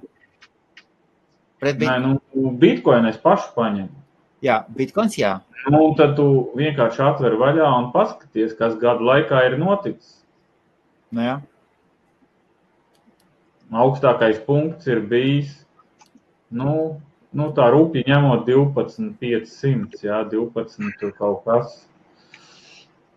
Man, man tas, man šī tā visa slīdēšana, man, man bija tāds checkpoints. tā bija- Sanāk, ka gada laikā ir, uh, gada laikā tieši ir, ir kāpis viss. Viss ir kāps uzliec, teiksim, coin market kapā, cena, cena attiecībā pret bitkoinu. Cena attiecībā pret bitkoinu. Neviens. Ar mani Kortānu runā. Cortana, Telas, Viss šādā tas bija mums vai Cortanai? Mēs arī apgūstam. Viss tā apgūst, viss jāapgūst. Jā, ā, nē, nu, man liekas, ka pasauli jau pieņēma kripto. Tur jau viss, Nav visa pieņēmusi. tad visiem nav arī jāpieņem. Priekš kam? Paprast, lai Kortāna uzdzied tev uh, dziesmiņu. Nu, Viņi tev uzdziedās arī, es esmu paprasījis mierīgi. Viņi laiž vaļā tā Ah, tikai. nu, tā kā Madaras dzimtenīte saņēmies, gribās uz teju, tad Kortāna. Sting! Un man song, nu, tāda la la la la la la la. Dod vaļā. Pasaka Corta- pas- pasaka Cortanai, Cortana play my favorite song. Pasakas par, vai paklausīsimies? Paga, paga, es viņu atslēdzu, es tagad instalēju. Es tagad instalēju. Nē, nē, bišķi, bišķi jāpagaida. Tūlīt pabeigs instalācija, ielādēs es Windows iekšā, tad es tur jau. Jā. Es, es bēdīgs nekādā gadījumā par kriptu. Es vispār ļoti rēmu, mierīgi elpoju. Tu, prot, kriptovalūta, es kriptovalūtu izmantoju vispār tevi kripto industrijā. Ā, Īstenībā tas ir tā kā otru pakāpienu biznesa. Tas ir tie pašā sākumā. Tu viņu visu laiku šitā te. Un galvu, tad, kad tu izņem ārā, tad jau tev pavisam cits profits un pavisam cits lietas. Es piepērku iekārtas, rezerves daļas, vēl kaut ko, kas man atnes reāli piķi. Ne jau tā kriptovalūta. Nu, jā, jā, jā, jā, ko tu stāsti? Kriptovalūta tev nes arī kritīgi piķi. Tu šitās vēl lūpiņas netaisi, tu vēl sāc taisīt tā kā, tā kā meičs taisa, taisa fotogrāfijas, ir selfijas. Kā viņas šitās Man ir- man ir- man ir dabūja? seši kriptomobīļi. Man ir seši kriptomobīļi tagad. Ir seši kriptomobīļi. Vai astoņi tev bija? Seši. Divas pārdevi? Mīnus divi, nē, viens sagriez, sagriez, Okay. lai BMW būtu normāla grīda, jā, ko metin iekšā, tad es no Alhambras jumta grīdu iemetinu. Tas Andrei. Oh! jo! Wow! Tad jābrauc, Ivet, jābrauc ciemā, mēs baigi netālu esam 5-7 minūtes. Tu to it norganizēsim braucienu. Nekāda problēma. Cik man līdz Manchesterai? 4,5 stundas. Nav vietējie reizi. Rās ielic. Nē, ar mašīnu ātrāk. Ko tad? Nē, ar lidmašīnu 45 minūtes. Jā, sveicieni Andrijam Stoknijam Jū! dzimšanas dienā. Opā! Un kamēr, kamēr puisietim dzimšanas dienā, tikmēr jauniete skatās kriptolaivus. Kaut, kaut kas nesaskan. Tas starplaikos. nu, ko, nu, ko Čekie, labi, tātad uz nobeigumu. Patiesībā tik daudz, kas notiek kripto pasaulē, vai ne? Nu kā? Kā mēs, kā mēs, kā mēs, kā mēs noslēdzam? Madar, uz ko tad noslēgsim? Nu, turamies. Turamies, gaidām, ka bitkoins kāps. Bet es nevaru, es teiksim, treidot, es nevaru iesaņemties, ielikt treidā, viņam no bailes. Ka viņš vienā brīdī, kad es aizies lejā vai uzraus augšā, kad es pārdošu un uzraus augšā. Es visu esmu, sa- es visu esmu pārvedis bitkoinā. Nu, kad pār- pārdošu un noies lejā, tas jau pie kājas, bet kad es pārdošu un uzskries augšā, jā. gan būs. Ja, līdz pautiem iebradīs altkoinos un bitkoins ies augšā, vai ne? Tas jau tā pat. Kas par no tevis pēdējais vārds ir nevis novēlējums. No tevis ir pēdējais vārds ir šovakar tiešraidē. Pēdējais vārds ir tavas domas par to, ka Ethereum komanda paziņoja par atkal, ka lielais forks vai kas ir atlikts uz janvāri. Ko tu par to visu domā par Ethereum forku? nu, sāksim ar to, ka tas jau bija gaidāms, un tas nenotiek ne pirmo un ne pēdējo reizi, jo viņi atlika jau divas reizes. Nezinām iemeslu dēļ. Nu, īstenībā iemesls ir zināms, ka komunā ir uh, mazliet tur plaisas ir tie komunā. Mm tur, tur butērins kaut ko tur velk, deķi uz vienu pusi, tur vēl kaut kas velk uz otru pusi. Tur. Tas tā baigi netiek afišķēts, bet tā ik pa laikam Twitterī un tādā pa graudiņam, pa graudiņam kaut kādās intervijās ar aprautiem teikumiem, to puzlīt liekot kopā, nu tur nemaz tik, nemaz tik viss tas laik nav. Viņi, viņi to Ethereum 2.0, saproties, viņi atliek to ielikšanu, jo viņi, viņi paši nav gatavi tam visam, saprot. It kā vajadzētu, It kā vajadzētu. Tā, ja tu tur tā sarežģītības bumba drīz būs, un to viņa atlikt it kā netaisās, tad tur vēl kaut kas, tad tur vēl kaut kas, tad atkal problēma tā, ka mineriem pieņemsim tā daļa tā samaksa par to nomainot, to tur atkal tur būs mazāka, vēl mazāka, un, un tad vēl visādi brīnumi. Tad kas tad būs, ja maina tagad maksimāli pārmetīsies uz kaut ko citu, ko tad ēteris darīs? Tur, karoči, tur ir vošiem štolpum, štopulbu, tur ir šajā sulā vārās tur viņi savā starpā, un, un, un kamēr, kamēr ir tā neskaidrība, tāpēc ēteris arī kaut ko kaut ko tā īpaši tā netaisa kaut kāds raķetes gājiens, un, un, un, un, un, un, un, un, un lai gan viņi skaitās otra lielākā kriptovalūtais bitcoin, ja, nu, noķert bitkoinu un, un teiksim, nolīdzināties, nu, plus mīnus tur vienā līmenī, ja, nu, es domāju, mans personīgās domas, ja, ēterim ir ļoti tāls ceļš e, e, ejams un stipri šaubos, vai pēc manām domām, vai tas kādreiz būs. Neticu. Vairs neticu. Tā apmēram. Tāds kas par domas. Es pateikšu tad vēlreiz. 15. novembrī Londonā pirmo reizi Londonā latviešiem kripto pasākums angļu valodā. Bet tā ir neatkarīga vieta, ja jūs esat vienalga, lai kurien, kurienes jūs nebūsiet. Mēs runāsim par kriptovalūtām, par to, kā uzņēmējdarbībā uh, jūs varat pieņemt kriptovalūtas, jo runājot ar dažādiem uzņēmējiem, man parādās, es vārdus tagad nesaukšu, vārdus uzvārdus nesaukšu, un uzņēmēji atkārto viens pēc otra, viņus interesē, kā efektīvi, ātri pieņemt kriptovalūtu un viņu pārvērst naudā. Un, un kā nevajadzētu nemaksāt, nemaksāt un pārmaksāt nodokļus cilvēkiem, kas nav to pelnījuši. Par, par, saglabāt naudu savā ģimenē. Jā. Par nodokļiem runājot, es esmu linku ielicis ir VLSA, tad es esmu viens no, viens no trīs, trīs partneriem, kur mums ir trīs līdzīgas daļas. Mums, mēs piedāvājam biznesa adreses Londonas centrā, tāds biznesa korespondences adreses.